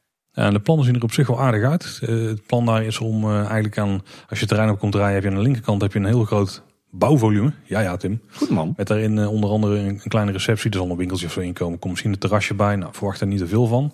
Met wel faciliteiten. Maar daarnaast zitten dan dus tien appartementen. Gewoon al met eigen sanitair en met uh, volgens mij meerdere slaapkamers. Ja. En helemaal aan het einde zit dan weer een toiletgebouw. Want daarnaast komt namelijk een kleinschalige campingplaats. Of eigenlijk gewoon een, een kampeerterrein. Er zouden ongeveer acht staanplaatsen moeten komen. En de mensen die daar staan kunnen dan van het sanitair gebruik maken. Ja, en verwacht niet dat hier heel veel bouwactiviteiten gaan plaatsvinden. Want uh, al die voorzieningen die komen te liggen in de oude kippenstal. Oh, Oké, dat was me niet duidelijk. Oké. Okay. de oude kippenstal die blijft staan, die, uh, die is leeggeruimd of die wordt leeggeruimd. De kippen zijn in ieder geval in 2005 uh, weggegaan. En die wordt nu dus ingericht als ja, een beetje logeren bij de boer, hè, dat, dat gevoel. Zou je nou 16 jaar hebben gewacht voordat die lucht van de kippen eruit was? Of?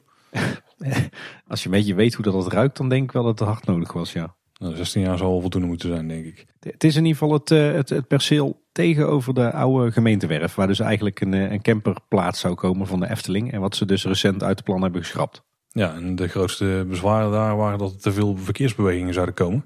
Als daar een camperplaats zou komen. Ja, dan gaat er tegenover gaat dus een nieuw plan openen. Overigens wel met, als het helemaal vol zou zitten met 18, uh, ja, moeten zeggen, locaties. Dus stel er zijn twee auto's, dan zou je nog ongeveer de helft zitten van het aantal uh, voertuig wat er per dag heen zou komen als je een camperplaats zou hebben. Want er ging op 70 plus plekken volgens mij in, het, in de grootste uitvoering. Dus wat dat betreft niet zo spectaculair misschien als de verkeersbeweging die de Efteling dan teweeg zou brengen. Maar hier heeft volgens mij, voor zover ik weet, dan niemand over geklaagd. Of kan dat pas vanaf nu? Uh, nou ja, dit is het, uh, het zit nu in de fase ontwerpbestemmingsplan. Dus er is hiervoor al wel een voorontwerpbestemmingsplan geweest. En als je de stukken erbij pakt, we zullen daar ook even naar linken in onze show notes. Dan zie je ook al wel dat er wel wat overleggen al hebben plaatsgevonden hoor. Maar ja, eh, op zich, eh, het, uh, ik heb de stukken bestudeerd. Het ziet er allemaal goed en doordacht uit. En ook totaal geen concurrentie voor de Efteling op dit niveau. Maar het is natuurlijk wel een beetje krom dat, dat als je een buurtschap hebt dat al jarenlang keihard tegen de Efteling vecht, tegen de uitbreidingsplannen. Eh, met name gezien de impact op hun buurtschap. Dat dan nu bewoners die zelf in dat buurtschap wonen, zelf verblijfsrecreatie gaan beginnen. Dat is natuurlijk wel een klein beetje krom. Nou, want ik weet het niet zeker, maar dit waren waarschijnlijk geen mensen die ook klachten hadden ingediend bij de Efteling.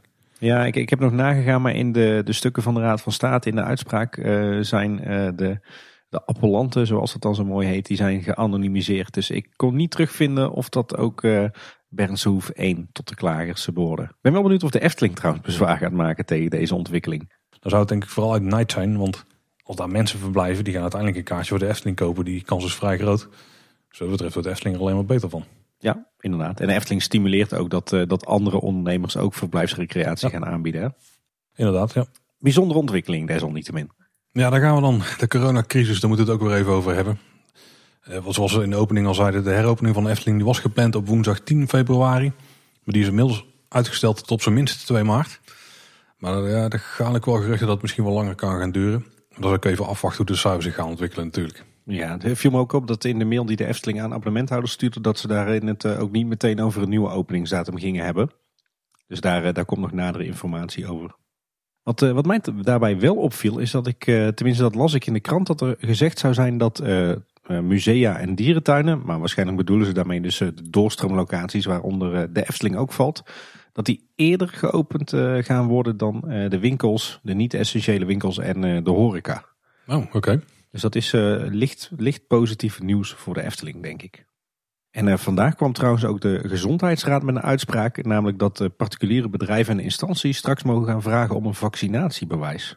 Ik zie de Efteling dat ook nog wel gaan doen en dat is misschien wel goed nieuws, want misschien dat ze daardoor wel eerder van alle restricties af kunnen en alle maatregelen in het park. En in ieder geval de capaciteit kunnen opschroeven. Ja, ik, ik ben wel voor. Ik vind het ook niet erg. Ik lees links en rechts wel dat mensen wat uh, moeite hebben met een vaccinatiebewijs.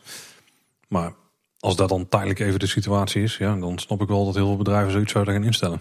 Ja, ik vind dat uh, een heel, heel reëel hoor. Uh, net zo goed als dat, uh, dat ik het zou begrijpen als straks een muziekfestival zo'n vaccinatiebewijs. Zo kan ik me ook goed voorstellen dat, dat de Efteling zegt van joh, ja. je komt alleen nog maar binnen als je een, een prik gehaald hebt. Maar goed, dat kan natuurlijk pas op het moment dat we allemaal de kans hebben gehad om een, om een vaccinatie te halen. en dat duurt jammer genoeg nog wel even. Ja, wat ook nog wel even gaat duren, Tim, ben ik bang, is dat we de Efteling gaan zien in de sneeuw. Want op het moment dat we het opnemen is nog niet het geval. Maar waarschijnlijk als je op dit moment naar buiten kijkt, tenzij dit echt een maand later pas luistert. Maar dan ligt er een dik pak in Nederland. Dus ook in de Efteling. Ja. En dan moeten we toch maar wel hopen dat de Efteling zelf plaatje naar buiten gaat brengen. Want zelf gaan we het niet met onze eigen ogen aanschouwen. Tenzij we nee. ergens tussen een hek gaan spieken. Maar dan is de indruk niet echt zoals je die wil, hè? Nee, precies. Nee, ze hebben het nu, wat we al zeiden, we nemen het op op donderdagavond. Ze zeggen nu dat er zondag tot wel 20 centimeter sneeuw kan gaan vallen. Uh, en dat het de week daarna onder het vriespunt blijft. Nou, is echt voor Nederlandse begrippen uh, een enorme hoeveelheid sneeuw. Dat is lang geleden dat we dat hebben meegemaakt. Het is inderdaad wel super zuur dat we juist nu niet de Efteling in kunnen. Want de Efteling wordt nog net even een beetje mooier als het gesneeuwd heeft. Of nou ja, wordt eigenlijk enorm veel mooier. Um, dus ja, heel rot uh, dat we dat niet met eigen ogen kunnen bewonderen. Je brengt me wel op een idee, Paul. Ik denk wel dat ik inderdaad, uh, als het even kan, uh, dat ik snel een rondje Efteling ga wandelen. Zodra er sneeuw ligt. Ja, dan moet er even extra in te wrijven dat de Efteling dicht is. Heeft de Efteling een filmpje op YouTube gezet. En ook gedeeld op social media. Hoe gaat het met de Efteling? Een uniek kijkje achter de schermen. Ja, dat was een, een heel mooi filmpje.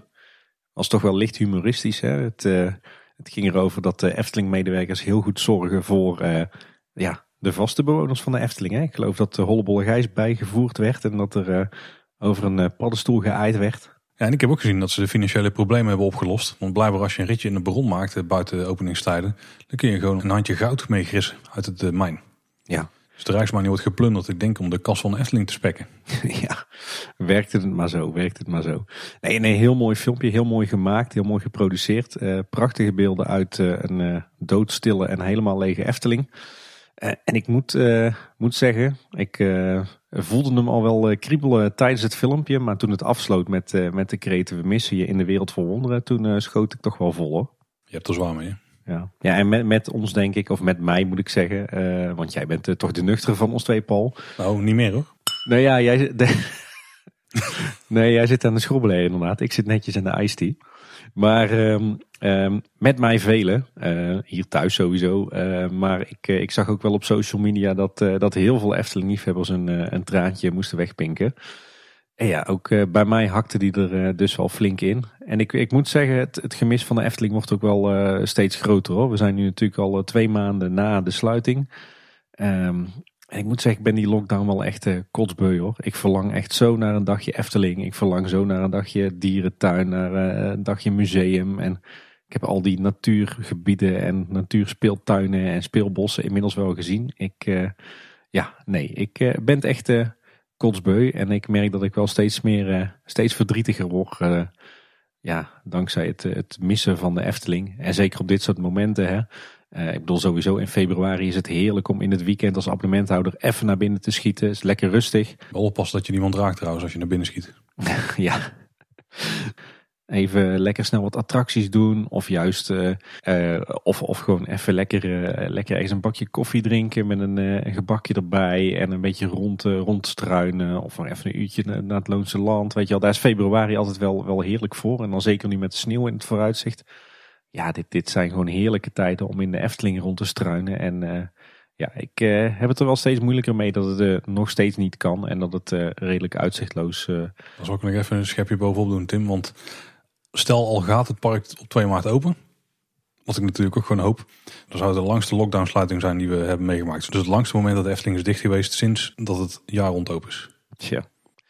Ja, en dat, dat begin je wel te voelen. En uh, tegelijkertijd natuurlijk ook wel zorgen om uh, de financiële situatie van het park, de, het toekomstperspectief van uh, de medewerkers, van de investeringen de komende jaren. ja, het zijn, zijn zure tijden momenteel. Maar goed, laten we daar, daar niet in blijven hangen. Nou, het maagzuren van de mensen die in Bosrijk verblijven, dat zal in ieder geval wel iets meer op peil blijven. Want Efteling heeft besloten om geen avondeten meer in de vakantiehuisjes te bezorgen. Slecht bruggetje, Paul. Als je als pizza bezorger over zo'n bruggetje gaat, dan is het natuurlijk ook niet zo'n succes misschien. Er werd er weinig gebruik van gemaakt. Wat overigens wel kan, is ontbijt bestellen.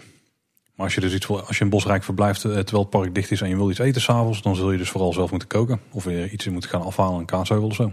Ja, ja heel vreemd. Want uh, toen wij dus een paar weekenden terug in het uh, safari resort uh, zaten, toen, nou, toen deden horeca daar enorm goede zaken met, met al het bezorgen van eten aan de huisjes. Dus jammer dat het blijkbaar in Bosrijk niet loopt. Maar dat was ook iets drukker denk ik. Dus ik denk dat dat ook wel een groot verschil is. Ja, klopt.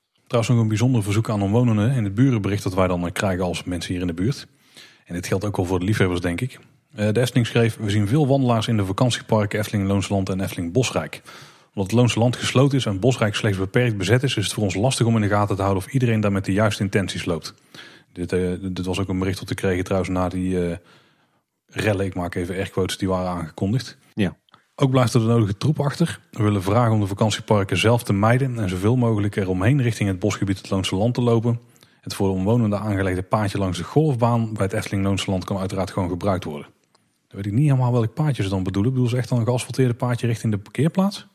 Nee, als je, als je, dat mag je sowieso nog gebruiken. Maar als je op de parkeerplaats staat of je, je komt daarop uit, uh, dan loopt er een greffelpaadje uh, helemaal aan je rechterhand, langs de ballenvanger van het, uh, van het Efteling Golfpark. Ah, oké, dus die, uh, die ligt dan ja, op de rand van het Loonse Land vakantieparkterrein, zeg maar. Ja, eigenlijk zeg maar op de, de scheiding tussen het uh, Loonse Land vakantiepark en het Efteling Golfpark. Dus ik denk ook dat ze dit bericht eruit sturen en ook best wel, de manier waarop ze het brengen is ook best sympathiek.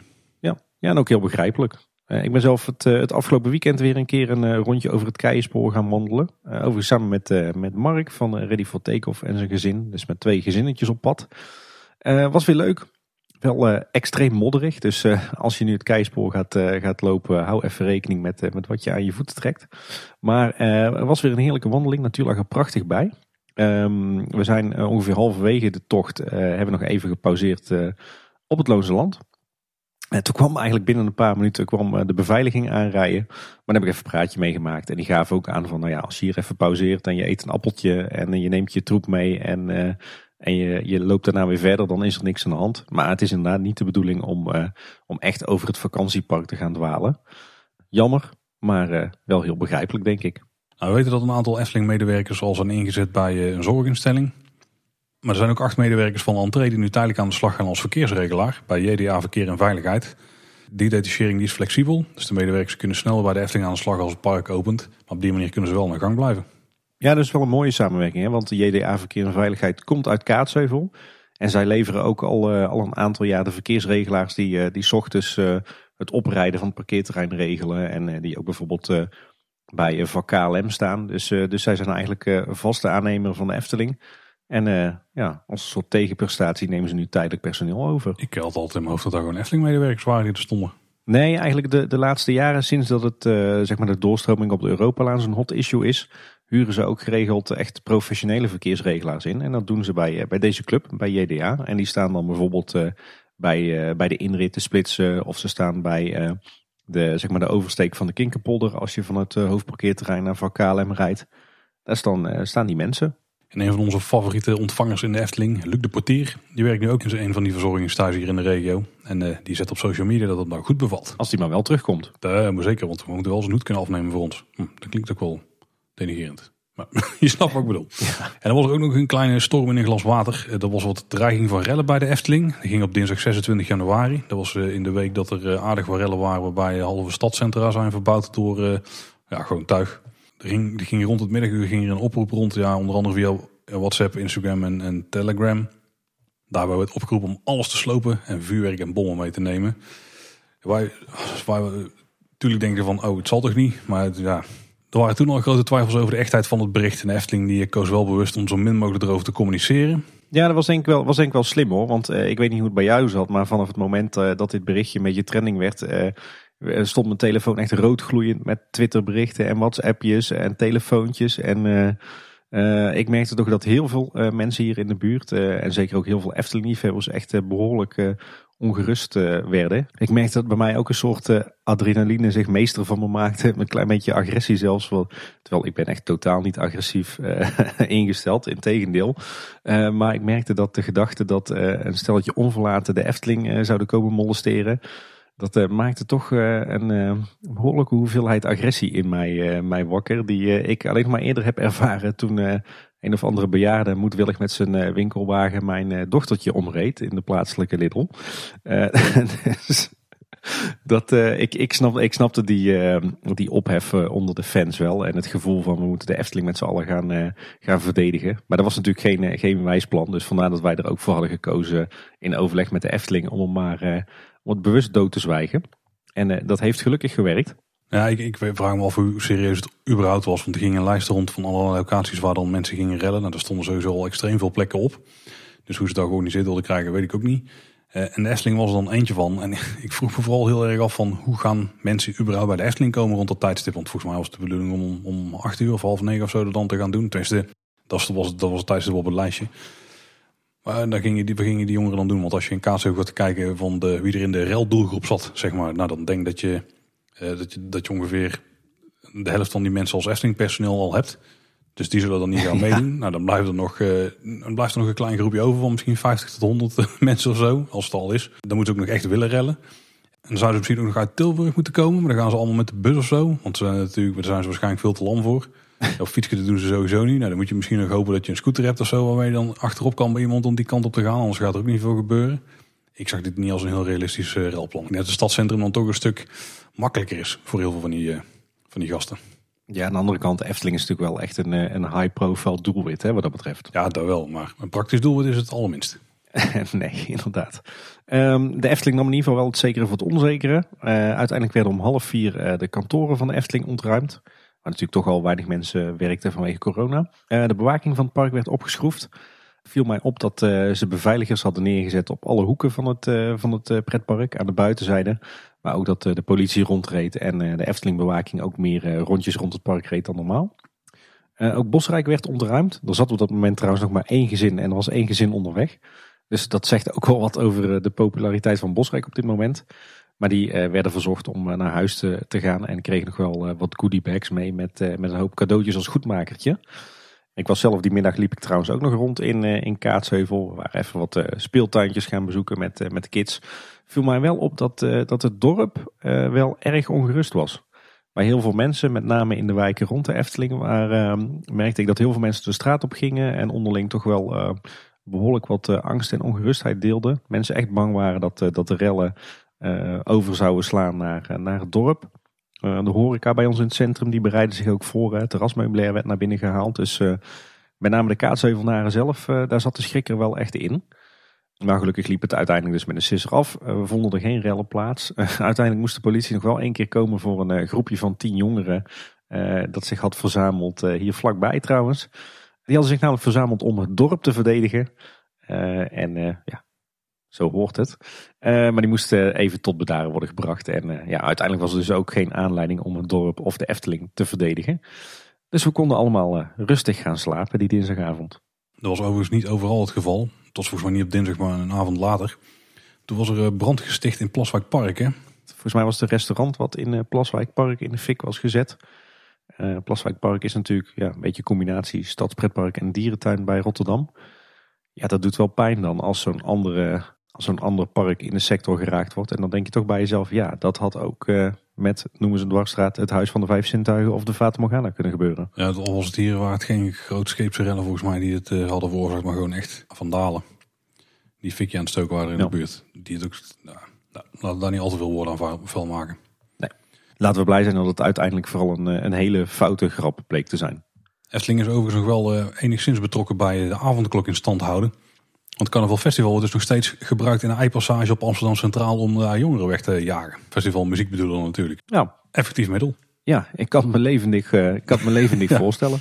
Dan zijn we aangekomen bij ons blokje onderhoud, Tim. Ja, inderdaad. Dankzij de Efteling toch nog enigszins gevuld. Wederom.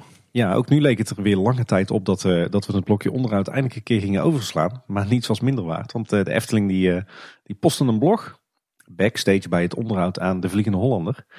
En dat kan je wel stellen, want het was echt een enorm gedetailleerd en technisch inhoudelijk verhaal. Bijna eh, dusdanig gedetailleerd dat het zelfs voor luisteraars van eh, de kleine boodschap misschien te zou zijn. Maar het was echt, eh, echt eh, heel tof. Dit eh, was echt genieten. Ook hele mooie foto's eh, achter de schermen. Het was gewoon een klein beetje kleine boodschap onderhoud soft porno. Maar dan een tekst. Ja, precies. Eh, dit, eh, het artikel was een interview met eh, senior projectleider Peter Kouwenberg. Nog een eh, oude bekende van mij. En, en die vertelde uitgebreid over het groot onderhoud. Ehm, want wat blijkt, zonder groot onderhoud, wat dus jaarlijks plaatsvindt, eh, zouden er veel vaker storingen zijn. Eh, zo duurt alleen het leegpompen van de attractie en daarna terugpompen van het water al acht uur. En bovendien is het groot onderhoud noodzakelijk voor eh, de keuring. Want daarmee ronden ze de onderhoudsbeurt altijd af, de keuring door de TUF. Normaal gesproken worden kleine storingen s'avonds en 's nachts opgelost buiten openingstijden. En de rest moet dan mee in het groot onderhoud. Eh, dat vindt bewust ieder jaar plaats in de winterperiode. Hè, want dan is de Vliegende Hollander als eh, watercoaster toch niet, eh, niet populair. Het is wel zo dat ze ter voorbereiding op het groot onderhoud de attractie een aantal keer per jaar leegpompen. En van binnen en van buiten inspecteren. En op basis daarvan passen ze dan de onderhoudsplanning aan als dat nodig is. En staan ze niet voor verrassingen tijdens de winterperiode. Nou, wat gebeurt er dit jaar? De brandmeldinstallatie en de ventilatoren worden vervangen in de attractie. Sommige daarvan eh, die zitten zelfs op eh, 20 meter hoogte. Dus eh, er staan nu overal stijgers in de attractie. Daar zagen we ook eh, een mooie foto van. Daarnaast krijgen alle boten een opknapbeurt. Ze worden helemaal uit elkaar gehaald en nagekeken. Eh, onderdelen worden vervangen waar nodig. En de buitenkant wordt eh, deels voorzien van een gloednieuwe coating. Verder lossen ze allerhande kleine storingen op. Eh, en vindt er normaal onderhoud plaats. Dus het eh, verversen van de olie van de aandrijfmotoren, eh, smeren en allerlei schoonmaakwerkzaamheden. En ook is er deze winter weer onderhoud aan alle kettingen in de attractie. Worden sensoren opnieuw afgesteld, de kettingwielen gesmeerd en de banden van aandrijfmotoren vervangen als dat nodig is. En de effecten en de showtechniek worden weer getest en afgesteld.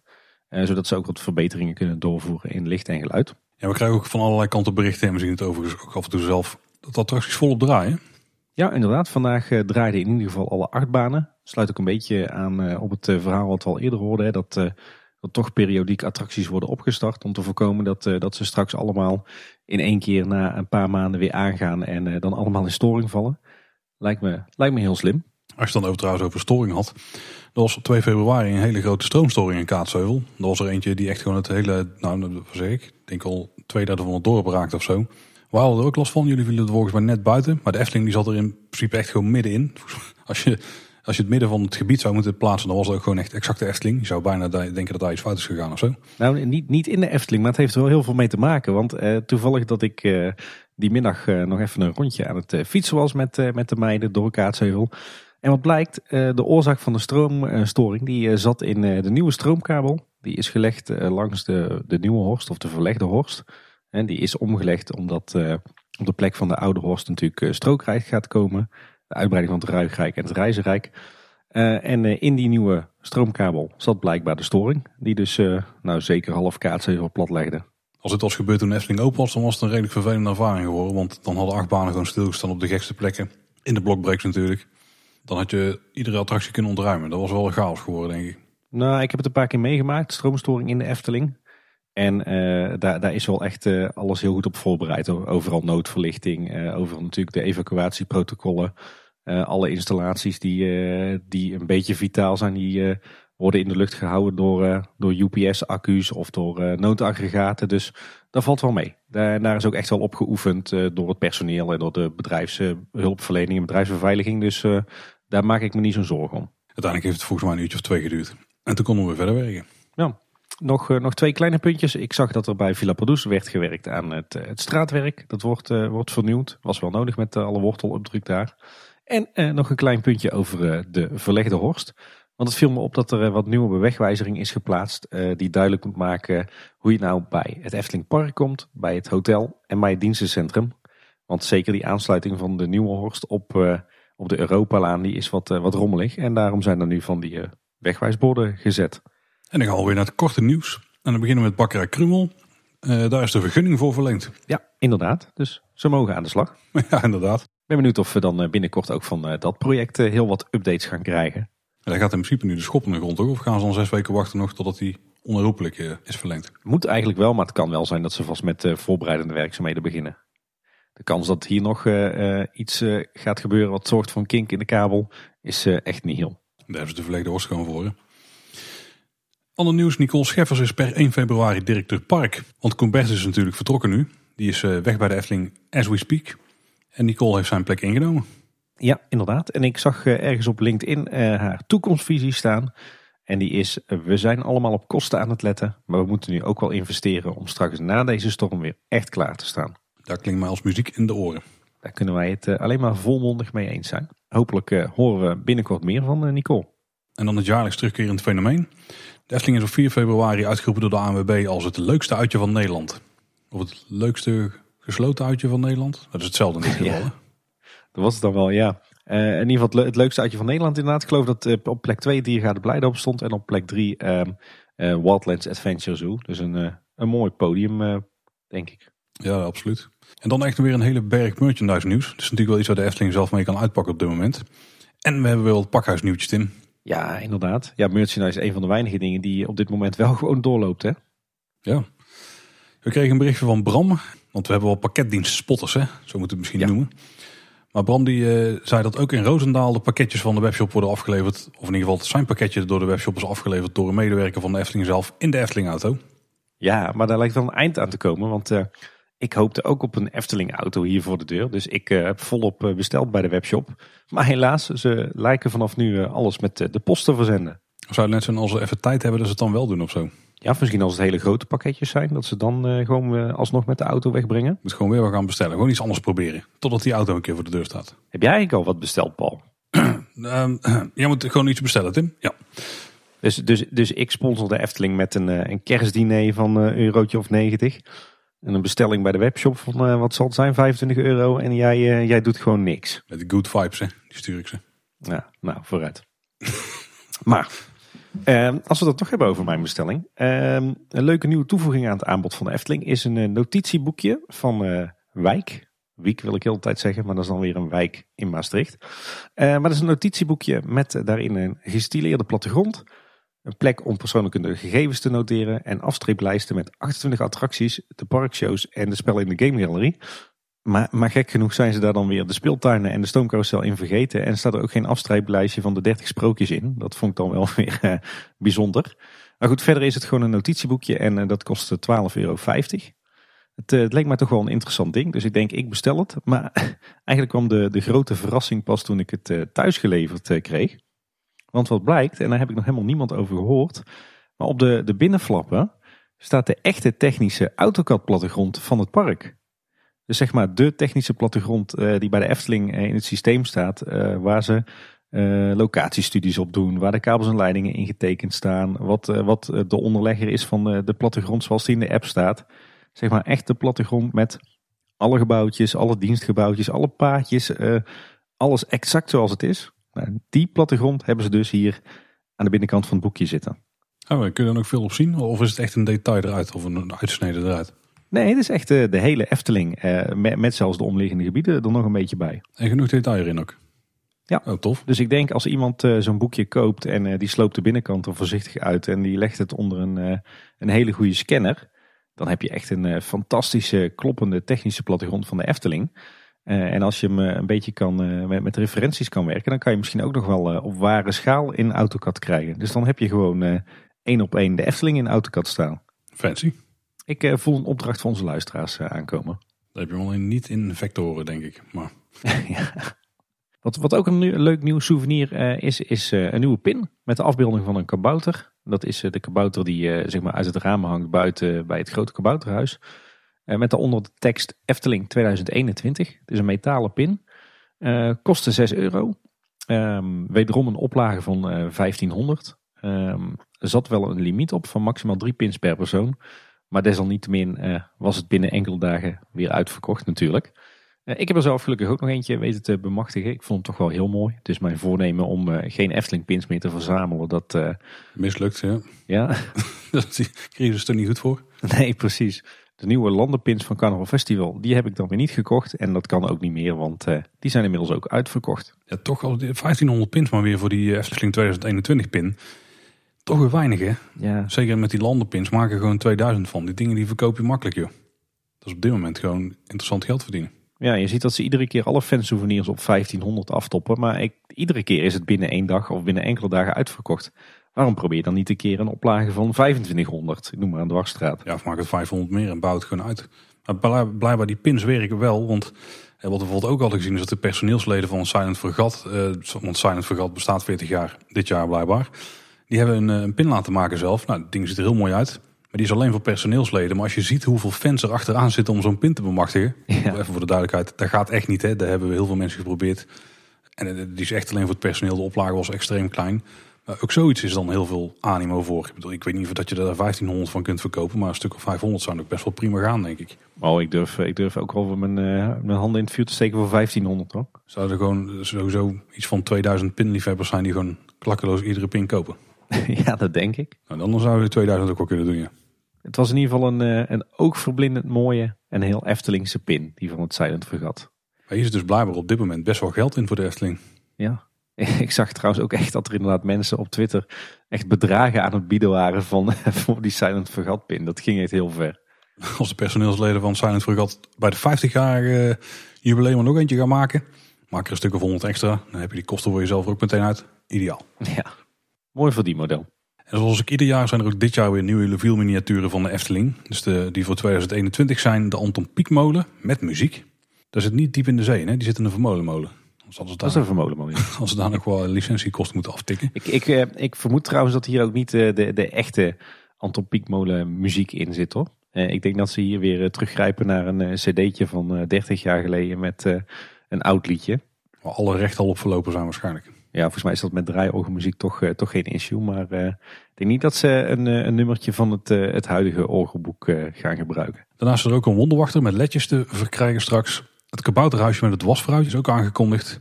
Ook een sprookjesboek met het kasteel van Doornroosje. Dus eigenlijk degene zoals we die in de Marskramer zien, door Jeroen Verheij. Ja. Het prieel van de sprookjesprokkelaar, die is ook verschenen. Dat is denk ik het meest recente object in de Efteling wat als miniatuur is uitgebracht. Nu? Ja, dat moet wel. Die bestaat pas twee, drie jaar. Ja, Ook speelt aan Gijs is aangekondigd met stem. De waterpomp van de drinkenproer zit erbij. Dat is ook wel een hele toffe eh, langnek met bewegende nek. En eh, dit weten we allemaal dankzij Casper en Jordi. Ja inderdaad. Want ik geloof dat dit, eh, dit was uitgelekt via een webshop. En dat het nog niet per se de bedoeling was dat dit al bekend zou worden. Bij deze hoor je het alvast een kleine boodschap. Ja. Ik spaar die dingen niet. Ik weet dat heel veel mensen hier ook heel erg fan van zijn. Ik hoop dat Efteling er ook wel een graantje van meepikt. Spaar jij die huisjes wel, Tim? Zitten er wat dingen bij die Nee, jou kunnen nee, nee. bekoren? Nee, absoluut niet. Nee, ja, een aantal vind ik op zich wel, eh, zien er wel oké uit. Maar het, het meest ziet eruit alsof het gemaakt is door een beeldhouwer met lepra. Dus de, nee, eh, Dat zijn niet de beste beeldhouwers volgens mij. nee, nee dit, ik vind de meeste van die Liville miniaturen echt, eh, echt spuuglelijk. Dus eh, nou, en eh, dat geldt eigenlijk ook voor een eh, groot deel van, eh, van deze miniatuurtjes. Dus nee, daar eh, ga ik mijn geld liever, eh, liever niet aan besteden. Dan eh, zou ik dat liever geven aan eh, wat hoogwaardige miniaturen van hogere kwaliteit die door de Efteling zelf, zelf worden gemaakt. En niet dit soort licensing. Maar goed, ik weet inderdaad ook dat heel veel mensen deze fantastisch vinden. Dus dan zijn het weer leuke toevoegingen. Het is een manier om de Efteling een beetje thuis na te maken. Ik, dat is denk ik de charme ervan. Ja. We hebben ook iets meer details gekregen over de digifotopost die in de Efteling app gaat, ja, gaat verschijnen. Die was al daar tevoorschijn gekomen, maar we weten inmiddels ook dat die 25 euro gaat kosten. Die moet je dan gaan aanschaffen nog steeds wel bij een van de actiefotopunten in het park. En dan heb je dus een digitale ja, versie van het pasje eigenlijk die je kunt scannen met de app en dan krijg je daar alle foto's in. Voor verblijfsgasten komt er ook een speciale pas. Die is 7 dagen geldig en die kost dan 35 euro. Ik denk dat als jij zoveel dagen naar de Efteling gaat, is het bijna een no-brainer om zoiets te doen. Ja, inderdaad. Ik, ik eh, wacht ook op een uh, digifotopas voor abonnementhouders hoor. Ja, ik zou daar ook wel zien zitten hoor. Ja. Goed plan, dat moeten ze doen. Maak hem dan uh, vijf tientjes. Ja, ja mooi pri schappelijk prijsje. Ja, zou ik het voor doen, zou ik het voor doen. De Efteling die bevestigt inmiddels ook van jouw woordvoerder uh, dat het dus gaat komen. En binnenkort krijgen we daar meer informatie over. En uh, dan is er ook weer een enquête verzonden aan uh, de leden van de Raad der Wijzen. En wel aan de leden van de Raad der Wijzen die hebben aangegeven dat ze tijdens hun laatste bezoek geen abonnement hadden. Of dus wij hebben allebei precies weer buiten de boot. We hebben hem weer niet ontvangen. En het, het, het belangrijkste onderwerp was eigenlijk wat vind je nou van de prijs-kwaliteitsverhouding van de Efteling? En in die enquête, die we dus hebben doorgestuurd gekregen van, een van onze redactieleden, uh, daar vind je uh, veel algemene vragen over de kwaliteit van, van het park, van attracties en dergelijke. Maar ook over de hoogte van je uitgaven. En verder wordt er ook geïnventariseerd welke attracties je hebt gedaan en wat je daar dan weer van vindt. En andere vragen die worden gesteld is wat mag de Efteling doen om de prijs te kunnen verlagen? Bijvoorbeeld geen nieuwe horeca meer aanbieden, een prijsverhoging in de horeca, minder onderhoud uitvoeren, minder entertainment, geen verbetering van toiletten. Nou ja, dat zijn allemaal dingen waar ik niet heel vrolijk van, uh, van word, uh, eerlijk gezegd. En uh, er wordt ook nog gevraagd om een vergelijking te maken met de prijs-kwaliteitsverhouding van andere uitjes die je wel eens maakt. Dus ja, daar zijn ze blijkbaar toch mee bezig om dat te onderzoeken. Ik vond het trouwens wel bijzonder om die vraag van wat mag de Efteling van jou doen om de prijs te kunnen verlagen. Uh, schemeren tussen de mogelijke antwoorden toch wel een aantal dingen door. Ik het feit dat ze de optie geven geen verbetering van de toiletten. Betekent dus blijkbaar dat ze nog steeds concreet bezig zijn met een plannetje om de toiletgroepen te renoveren. En wellicht zit, staat dat dan op de schopstoel. En ook de opties minder onderhoud en minder entertainment doen toch wel vermoeden dat ze daar eh, toch ook dat ze dat ook aan het overwegen zijn. onderhoud vind ik wel een bizar om erop te zetten, want dan zegt de gemiddelde dagjesbezoeker echt helemaal niks. Nee. Ik bedoel, die luisteren zeker een kleine boodschap, dus die weten überhaupt niet wat er allemaal gebeurt waarschijnlijk aan onderhoud. Dus het is een beetje een vreemde keuze. Maar ik, natuurlijk, je wilt zo breed mogelijk inzetten. En misschien betekent als veel mensen dit invullen, dat ze het onderhoud wel iets zichtbaarder moeten maken. Dat zou ook nog kunnen. Ja, aan de andere kant, hoe meer, hoeveel meer zichtbaarder dan eh, de Efteling blog wil je het hebben? Hè? Ja, bijvoorbeeld met documentaire op Nederlandse tv of zo. Of bij een programma ergens onderbrengen. Daar zijn best wel manieren voor. Ik hoor alleen maar goede ideeën, Paul. Daar ben ik de man van. En op Instagram eh, volgen we Alessio Castellani. Dat is een van de oud-ontwerpers van de Efteling. En die eh, post een aantal eh, sprookjesboom karakterontwerpen waar in de serie nooit mee, iets mee is gedaan. Onder andere die van een trollenkoning, repelsteeltje, een prins. Eh, Sneeuwwitje door een roosje, een boze stiefmoeder, tenminste vermoeden wij waarschijnlijk die van Sneeuwwitje. En Hans en Grietje. Die zijn uiteindelijk wel gebruikt voor plastic figuurtjes voor een MT-actie. Eh, maar nog nooit in de sprookjesboom-serie gebruikt. Qua uitstraling, dat is niet heel vreemd natuurlijk, maar het zou er zo in passen. Ja, op zich wel jammer, want er zitten aardig wat, uh, wat vrouwelijke sprookjesfiguren tussen die... die een, eh, een helder rol hebben. Dus uh, toch jammer dat die er niet in zitten. Ja, ik kan me ook hier wel voorstellen waarom ze dit niet hebben gedaan. Want ik denk dat ze bij de Sprookjesboom best wel een beetje leunen op uh, misschien ook wel een beetje afgezaagde karaktertrekjes van bepaalde figuren. En bepaalde emoties die dan vaak opspelen. En die spelen een beetje tegen elkaar uit. En dit biedt niet heel veel meer diversiteit daarin, denk ik. Misschien wordt het dan wel heel erg onoverzichtelijk. Ook, en, ja. en iets te veel voor, voor kinderhersentjes om al die karakters uit elkaar te houden. Ja, dat ook. Ja. Ik denk dat zo'n trollenkoning en repelsteeltje ook wel. Trollenkoning zal ook weer in de buurt zitten van een heks. Een beetje als een chagrijn, zeg maar. En een repelsteeltje misschien iets te uh, dicht bij klein iets duimpje. klein duimpje. Ja. ja. Sprookjesboom. Daar moeten we binnenkort ook maar eens over gaan hebben. hey, die hebben we al op de plek. Je bent aan teasen. ja. En een van de blogberichten die in de afgelopen weken zijn verschenen ging over cadeautips voor Valentijnsdag. Uiteraard we daar uh, onder andere de merchandise van de Efteling uh, ja, weer in de schap gezet, weer in de schap ge, in de kijker gespeeld. Maar ook als tips werden gegeven een parkbezoek, een overnachting, gewoon tickets voor de Efteling, een taart bakken en ook wel vermaak voor de kinderen, zodat denk ik papa en mama wat tijd hebben samen. Dat uh, papa en mama wat langer s ochtends in bed uh, kunnen blijven liggen. dan moeten we ook maar eens even goed gaan kijken wat er allemaal voor te krijgen is bij de Efteling. YouTube. Ik zal hem vast even verklappen. Ja, ik kan ook verklappen dat dat wel werkt. Helaas. Ja, ja, precies. Overigens vond ik de, de suggestie om een eh, parkbezoek of een overnachting cadeau te geven, deed ook wel weer een beetje zeer. Met eh, in, eh, in gedachten nog lang niet de heropening. Overigens is bij ons de beste manier om kinderen bezig te houden op een tablet of zo is niet YouTube, maar is Disney+. Plus. Dan hebben ze een iets meer beschermde omgeving van waar ze video's kunnen checken. Want zelfs bij YouTube Kids, er komt nog een partij rotzooi voorbij. Die ik Ja, niet heb dat onze kids checken. die ervaring hebben wij inderdaad ook. Ik wil ook zeggen dat als het tussen Netflix en Disney Plus gaat, dat er, eh, Disney Plus ook net wat eh, eh, meer geschiktere content van hoger niveau heeft. Ja, maar Netflix heeft nou wel een nieuwe toffe serie waar ze een hoop we- wetenschappelijke principes zo uitleggen. Op een heel speelse manier aan kinderen.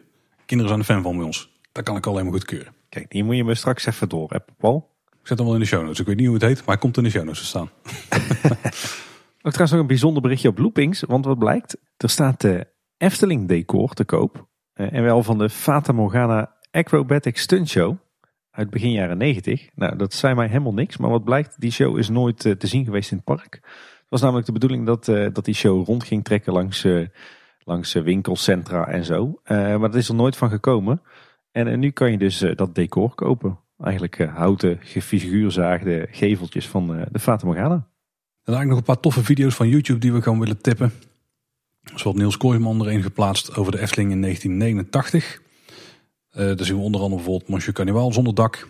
Pagoda Gondoletta, die, zie je daar, eh, die, die komen daarin langs. En er wordt een uitgebreid rondje in het Sprookjesbos gedaan. Dus als je wil weten hoe het Sprookjesbos er toen bij lag in 1989. Nou, dit is dan echt de video die je moet checken. Echt eh, onze vroege jeugd, hè? Zo. Onze eerste Efteling bezoekjes. Ja, en dit is dan ook dat bos waar Ronald van der Zel eh, het op een gegeven moment niet echt meer een bos van vond. Nee. Dus ook als je het voor die historische context wil kijken. Nogmaals, dit is de video die je moet hebben. Ja. En, en wat ook een hele toffe video was, was een video van de Efteling in 1967. We zullen hem ook even linken in de show notes. Een lange video met eh, heel veel mooie beelden eh, van de Efteling eind jaren 60. Ehm, uitgebreide beelden van het Sprookjesbos.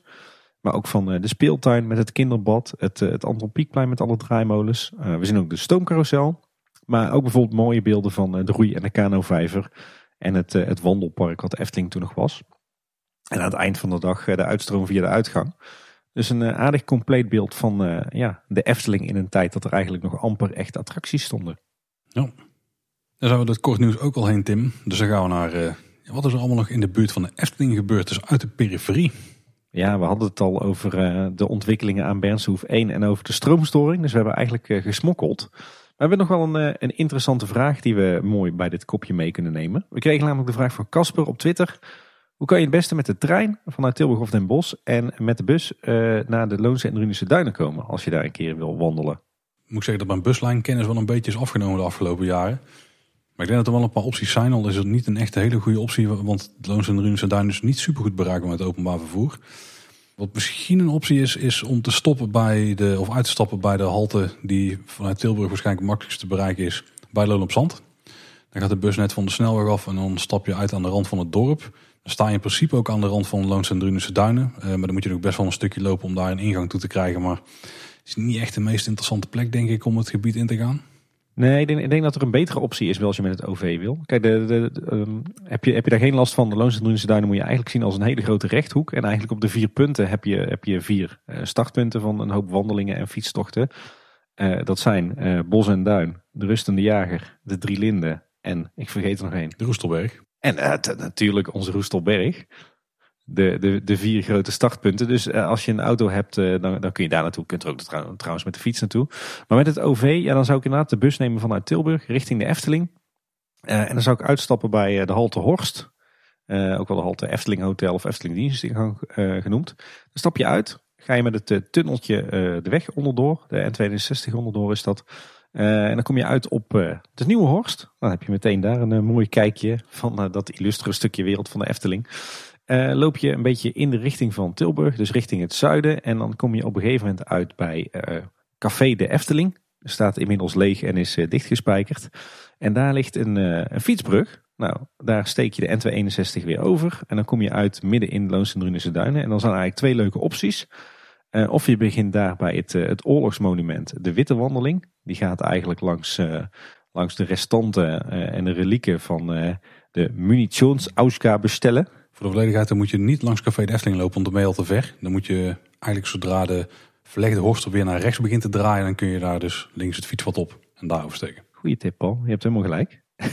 nou, je kan daar dus uh, een, een, de witte wandeling maken over de, de, de mast, het uh, munitiedepot van de Duitsers. Maar wat je ook kan doen is het fietspad gewoon volgen. Dan kom je op een gegeven moment uit op een viersprong bij het Leugenbankske. Uiteraard, ja. En daar, daar zie je dan ook voor het eerst het, het beroemde stuifzand. En vanuit daar kan je door, door de heide en door het stuifzand richting de Roestelberg lopen. Dan volg je trouwens echt precies het tracé van de oude Eftelingse straat. Die in het hele verre verleden ook nog dwars door de Loons en Drunense Duinen liep. En dan kom je uiteindelijk uit bij de Roestelberg, wat, waar je dan ook nog lekker wat kan eten en drinken. dus ik denk dat dat twee goede opties zijn voor de Loons en Drunense Duinen met het OV. Ja, misschien dat er in Drunen nog een, een plek is waar je makkelijk uit kunt stappen. Maar volgens mij zijn die ook allemaal vrij ver van de duinen vandaan. Ja, dan heb je toch echt weer, weer de auto nodig eigenlijk. Als je in ieder geval echt naar de duinen wil, dan zijn de twee beste plekken zijn uh, veruit de Bos en Duin en de Roestelberg. Bij de Roestelberg stap je meteen de duin in. En bij Bos en Duin heb je eigenlijk het grootste duingebied. En ook denk ik wel het mooiste van de twee. Dus de mooiste ingang naartoe. Daar kunnen we over discussiëren, maar dat gaan we niet doen, want we zijn geen uh, natuurmonumenten podcast. Uh, overigens, als je dan toch inderdaad uh, ten tijde van lockdown en de sluiting van de Efteling en lekker wil wandelen in de natuur, dan kun je natuurlijk ook altijd nog gewoon een rondje om de Efteling lopen. je kan een rondje over het Keienspoor wandelen en je kan zelfs een grote ronde door de wereld van de Efteling maken.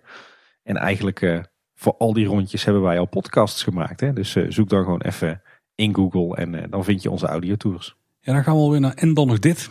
En ik heb eigenlijk vrij weinig te melden, Tim, wat relevant is voor onze luisteraars. Maar ik besefte me dat ik één anekdote was vergeten die toch wel in onze toiletaflevering had thuis gehoord. Uh, daar gaat het over mijn meest bizarre toiletervaring, denk ik. Dus uh, oh. maak de bosman nat. Ik ben benieuwd. Dat moet je overigens niet doen in de meeste toiletten. En wij, zijn een keer op reis geweest naar China. Dat was volgens mij 2008 of zo, dat een hele tijd geleden. En uh, dat was zo'n reis, weet je wel, uh, met begeleiding. Dus hele grote delen van de tijd zat je in een bus. Altijd met iemand uit China erbij. Want er moet dan een Chinese begeleider zitten. Hè. Dus wil natuurlijk ook een beetje propaganda ook jouw kant op slingeren. Allemaal prima, vet interessant. Maar we hadden ook een paar alternatieve vervoersmiddelen. we gingen dus, dus, dus nogmaals veel met de bus. Maar ook een stukje vliegen. we hebben een stuk op een boot gedaan. Maar we hebben ook een stuk met de trein gedaan. Dus we zaten op een gegeven moment in een hotel. Nou, al die hotels daar in China allemaal super luxe. Maar toen gingen wij dus met de trein op pad. En uh, toen zaten wij dus in een dorpje met, volgens mij, het was een dorp met 200.000 inwoners of zo. Dus dat is voor Nederlandse begrippen best groot, maar dat was daar relatief klein. Uh, met ook straten die nog niet verwacht waren.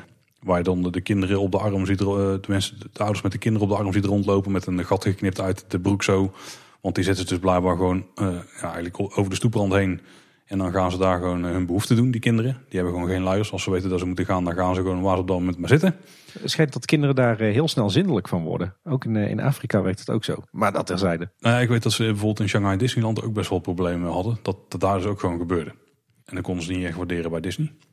Maar in ieder geval, we moesten er even wachten, want die trein die was er nog niet. Dat was een, nachttrein waar we uiteindelijk gingen slapen en veel te kleine bedjes. Maar dat is dan niet onderdeel van dit verhaal waar ik inmiddels al veel te veel context voor aan het geven ben.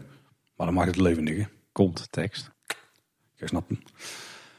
Maar we moesten dus best wel lang wachten. Dus wij gingen naar het toilet. Nou, er was een, soort pleintje daar zo voor het, uh, voor het station. Er zaten dan openbare toiletten aan. En we waren al enigszins voorbereid dat het misschien niet uh, toiletten waren zoals je was gewend. dus ik ging naar het toilet daar. En uh, dat was eigenlijk niet heel veel meer dan een vierkante ruimte. Die was bekleed met wat tegeltjes. En daar stonden wat schotjes, zeg maar, boven een goot. En ik ging daar in mijn hokje staan. En toen zag ik al volgens mij een rat in die goot wegschieten. Dus dat was al een groot succes, zou Borat zeggen. Dat viel allemaal nog wel mee, want ik ben als man wel gewend. Hè. Je komt af en toe wel op andere plekken of gewoon een bosje of zo waar je dan uh, je behoefte doet. En dan, nou, dan is het ook niet heel bijzonder. Maar mijn vrouw lief, die moest ook naar het toilet gaan. Dus die ging dan in het, uh, bij het vrouwentoilet. Dus zij zei, ja, mijn radbij, ik vind allemaal wel, ik vind allemaal wel spannend. Dus kan je niet even gaan kijken voor mij dat allemaal goed is. Dus ik zeg, ja, is goed, ik kijk wel even. Dus ik kijk even in die hokjes. En die, nou, dat zag er allemaal net zo uit als aan de mannenkant. Dus de vrouw moest daar gewoon gerukt boven die goot gaan zitten, zeg maar. En er, ik zeg ja, het is allemaal prima hier hoor. En terwijl ik daar zeg, zie ik in één keer een Chinees vrouw tussen twee van die eh, schotten vandaan komen. Die dacht, oh, ik moet ik gauw wegwezen, want ik weet niet wat hier allemaal gebeurt. En ik hoor allemaal gekke taal en zo. Ja, en toen ging mijn vrouw daar zitten. Ik denk dat hij nog nooit zo snel naar het wc is geweest. En toen hebben we ook gewoon eh, drie uur zijn we niet meer naar het toilet gegaan. Nee, dat was geen succes. dat was de slechtste wc-ervaring die ik uh, heb gehad. En ik heb veel slechte ervaringen gehad hoor. ik kan me levendig voorstellen, ja. Dus ik ben blij dat het in de Efteling nog niet zo beroerd is met de toiletten. Nee, nou, ik moet zeggen, mijn enige Aziatische toiletervaringen, dat is ook een leuk onderwerp voor een podcast trouwens. Die, die, die dat is Hongkong en daar zijn de meeste toiletten echt super luxe. Alhoewel, we zijn daar een keer op een of ander onbeduidend tropisch Chinees eiland gaan wandelen. En toen hadden we ook een soort campingtoilet, wat niet meer was dan een vergane tegelvloer met heel veel gaten in, in, de, in de grond. Dan moest je wel het juiste gat pakken, wat op de riolering was aangesloten. Of was er geen riolering? Ja, precies. En andere bizarre toiletervaringen, dan kom ik uit bij Pinkpop. Maar uh, daar we het maar niet over gaan hebben. Uh, nee. Heb jij nog, uh, en dan nog dit dingen, Tim? Ja, op zich wel. Uh, komen op zich momenteel weinig op allerlei leisureachtige plekken. Want die zijn natuurlijk allemaal nog steeds dicht. Dus weer veel in de natuur te vinden. In bossen en stuifduinen en natuurspeeltuinen. Veel Loonsendrunse duinen en de Oosterwijkse bossen. Maar recent zijn we wel op een hele bijzondere plek geweest. En die stond nog wel op mijn bucketlist. Want we zijn een, een ochtendje gaan urbexen, zoals dat dan zo mooi heet, in een verlaten pretpark. Namelijk in het land van ooit. Kijk, had je al de vorige keer aangekondigd inderdaad. Ja, inderdaad. We hebben er werk van gemaakt. Ik ben zelf trouwens als kind nooit in het land van ooit geweest toen het nog bestond. Gek genoeg. Oh. heel stom, want ik denk dat er wel een plek was geweest die ik heel leuk had gevonden. Maar we zijn dus naartoe geweest met de kids. Ja, was even zoeken, want we hadden van uh, zes verschillende mensen zes verschillende routebeschrijvingen gehad. En uiteindelijk bleek dat het hele dorp Drunen gewoon vol staat met gele bordjes die verwijzen naar P-kasteel. En als je die volgt kom je wel op de goede plek uit. Maar het uh, op zich een heel klein gebied, dus je kan er geen uren wandelen. Maar ik was uh, aangenaam verrast, want als je goed rondkijkt, dan zie je echt enorm veel overblijfselen nog van het, van het land van ooit. Natuurlijk het, het roze kasteel, wat niet meer roze is, maar mooi gerestaureerd is. En de vijver met, eh, met de soldaten. Maar als je heel goed kijkt, zie je nog van alles. Oude lantaarnpalen. Een, een betonbaan met een spoor van een of andere ride. Overkappingjes van terrassen. Je ziet het aan, aan hoe de paden lopen, de hekjes, de, de bestrating. als, je, als je een beetje je fantasie gebruikt en je, je pakt er de plattegrond van het land van ooit bij op je telefoon. Dan, dan kan je daar echt nog als het ware een, een wandeling maken door het, het oude land van ooit. Dus zeker de moeite waard om een keer te doen. En het is ook populair, want het was best wel druk in het gebied. En ik vermoed dat zeker de helft van de mensen die ik daar heb gezien, dat dat pretparkfans waren. Ja, dat waren echt type jongeren die je niet in een bos verwacht. dus, dus zeker een, een aanrader voor tijdens de lockdown. En ja, wat houdt ons verder nog bezig? Ja, nou we nergens naartoe kunnen, niet naar festivals, niet op vakantie, zijn we toch maar een beetje in de kwaliteit van leven aan het investeren. Dus we hebben nu een, een echt bonenapparaat gekocht om koffie mee te zetten. Met zo'n melkkannetje erbij. Dus ik kan nu ook mijn eigen cappuccino's maken. Echt voor het eerst dat, dat de koffie thuis beter is dan op een ander. Dat is ook wel echt een, een mooie verbetering. Als je bij ons kwam was het altijd al zo. ja, laten we het maar niet gaan hebben over jullie koffie. Zou ik niet doen. En we zijn heel duurzaam bezig, want we zijn alle verlichting in huis aan het verletten. Um, oh, verder nog wel leuke dingen. Uh, Anne, mijn vrouw, die heeft uh, nu ook een blog geschreven over ons uh, verblijf op het Safari Resort van de Beekse Bergen. Daar zal ik naar linken in de show notes. We kregen nog, nog wat vragen, want er was wat onduidelijkheid over hoe het nou zit als je op Safari Resort Beekse Bergen overnacht. Maar het is dus, ehm, het is inderdaad zo dat er een aantal huisjes zijn die kijken uit over de savanne van het Safari Park. Maar het overgrote deel van uh, de huisjes, uh, de lodges op het Safari Resort, die hebben dus hun eigen savannes. Dus je moet je voorstellen, in het Safari Resort heb je twee aparte grote savannes. Die kan je ook niet zien vanuit het Safari Park. Die zie je alleen als je daar overnacht. Die liggen midden tussen de huisjes. Met eigen stallen, met eigen, eigen dieren die je dus niet in het Safari Park ziet. Ook wat andere dierensoorten. Eigen bordjes, eigen uitkijkpunten. Dus het Safari Resort heeft wel degelijk ook zijn eigen savannes. En het is dus niet zo dat je alleen uitkijkt over de savannes die je anders ook in het uh, safari park ziet. Dus uh, wat dat betreft uh, zeker een aanrader. Zouden in die periode dat jullie er hebben gezeten ook bewust daar meer dieren op die savannes zetten? Want ze, ja, ze kunnen wel over de andere savannes rondlopen, maar dan zijn ze te, daar is wel meer naar bekijks. Nee, nee, het is de, de, echte de kuddes dieren die, die op het safaripark staan, normaal gesproken, die blijven daar ook gewoon. En die staan er ook gewoon op. Dat konden we ook gewoon zien. Want je, je kunt op een aantal plekken over het safaripark uitkijken. En dit zijn echt aparte kuddes en soms ook zelfs aparte diersoorten die je alleen hier vindt. Oké. Okay. Dus eigenlijk een, eh, een, een tweede dierenpark in Hilvarenbeek. Verder nog een, een leestip, tenminste, dat, hij moet hier nog op de mat vallen. Maar het was bij mij wel meteen eentje die ik meteen wilde bestellen.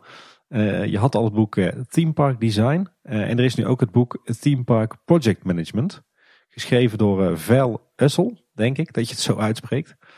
En ja, dat zag er op alle mogelijke manieren heel erg veelbelovend uit. Niet dus zozeer het ontwerp van themaparken, maar vooral het, het projectmanagement. Een beetje wat ik de afgelopen 15 jaar zo'n beetje heb gedaan. Maar dan vooral gericht op de themaparkenindustrie. Dus ik kijk ernaar uit om dat te gaan lezen is verkrijgbaar op eh, Amazon. Nog even snel wat, eh, wat luistertips. Uh, Ochtend in Pretparkland is begonnen aan zijn negende seizoen. We melden het al eerder. Maar ik vind aflevering 4 en aflevering 5 echt wel het noemen waard. 4 gaat over de nieuwe attractie Pirates of the Caribbean Battle for the Sunken Treasure in Shanghai Disneyland. En aflevering 5 gaat over uh, Van, en dan met name het, het verblijf daar op het resort. twee hele interessante afleveringen. Natuurlijk met Erwin Taats, maar ook met, uh, met twee guesthosts. Uh, Thibaut van Look en uh, Tom van Lieveringen. Toevallig mijn, mijn twee favoriete gasten bij, bij Ochtend in Pretparkland naast, naast Erwin en Jelle. Dus tof om die eindelijk weer eens te horen. Ja, super om, om over die attractie en over uh, Paradise te horen. Dus zeker een aanrader. En um, wat ik ook nog een interessante vond, is aflevering 223 van Details. Dat ging over de wijzigingen aan de Jungle Cruise in Amerika. Maar het ging eigenlijk ook vooral over het, eh, het hele vraagstuk van eh, inclusiviteit in eh, pretparkland. De heren, en dan met name Michiel, die legt echt ontzettend goed, pragmatisch, rationeel, genuanceerd uit waarom dat zo belangrijk is. Dus ik kan iedere Efteling liefhebber, maar zeker ook de Efteling directie aanraden om die aflevering te luisteren. En, en als je daar doorheen bent, dan eh, denk ik dat je niet anders kan concluderen dan eh, dat eh, de kannibaal heel snel uit München kannibaal moet worden verwijderd. En dat er ook nog maar eens een keer goed naar de Azië-scènes in Carnaval Festival gekeken moet worden. Want dat is dan klip en klaar dat dat in 2021 echt niet meer kan. En ja, dat onderwerp hebben de heren heel mooi besproken in hun aflevering. En uh, last but not least zag ik ook dat uh, Femke, Sinaasappel Girl, uh, ook een mooie attractieposter heeft ontworpen van de Tower of Terror. Ook echt weer een schitterend plaatje. Dus die gaan we ook even online zetten in de show notes. Hopelijk kan ze binnen nu een jaar of zes ook een Eftelingse toren tekenen. Ik heb daar wel zo mijn ideetjes voor. Ik hoop het, ik hoop het. En zijn we aan het einde van de aflevering gekomen. Wil je nou iets aan ons kwijt, heb je een vraag, dan kun je die bijvoorbeeld stellen via Twitter. Daar zijn we Edka Boodschap. Ja, en op Facebook en Instagram zijn we Kleine Boodschap. We hebben uiteraard een website kleineboodschap.com. Daar vind je al onze afleveringen, inclusief de show notes. Uh, dus alle linkjes die we hebben besproken, die vind je daar terug. Maar daar vind je ook een contactformuliertje. Dan kun je dus een bericht naar ons toesturen. Maar wil je nou een langer bericht naar ons toesturen of wil je een bijlage toevoegen, bijvoorbeeld een voiceclip, dan is het makkelijker om dat naar ons e-mailadres toe te sturen. En dat is info.kleineboodschap.com. Ja, misschien ook leuk voor een, eh, een voice clipje ter gelegenheid van onze 200ste afleveringen. Bijvoorbeeld. Verder luister je ons uh, bijvoorbeeld op Spotify, maar ook in uh, alle mogelijke podcast apps. Uh, en luister je ons nou in zo'n app, zorg er dan voor dat je je abonneert. Dan mis je geen enkele aflevering. En luister je ons nou in Apple Podcast, dan kan je eventueel ook een rating of een review achterlaten. Ja, en afgelopen week hebben we er een gekregen van Tim VH. Elke week weer genieten van een informatieve en interessante aflevering. Waarin Paul en Tim lekker diep ingaan op welk onderwerp dan ook. Een echte aanrader voor elke Efteling-fan. Hij slaat daar best een spijker op de kop van het idee achter de podcast, denk ik. Ja, een mooie samenvatting inderdaad. Zeker. Tim, bedankt voor de review. Ja, en eh, voordat we afronden, dus nog even de waarschuwing. Eh, niet over twee weken een nieuwe nieuwsaflevering, maar over drie weken pas een nieuwe nieuwsaflevering. En dat komt natuurlijk omdat we nu uh, ja, een soort van feestweek ingaan vanwege onze 200ste aflevering. Hè? Ik denk dat we zo wel moeten zien, ja was in ieder geval wel weer voor deze week. Bedankt voor het luisteren. Tot de volgende keer. En houdoe. Houdoe waar.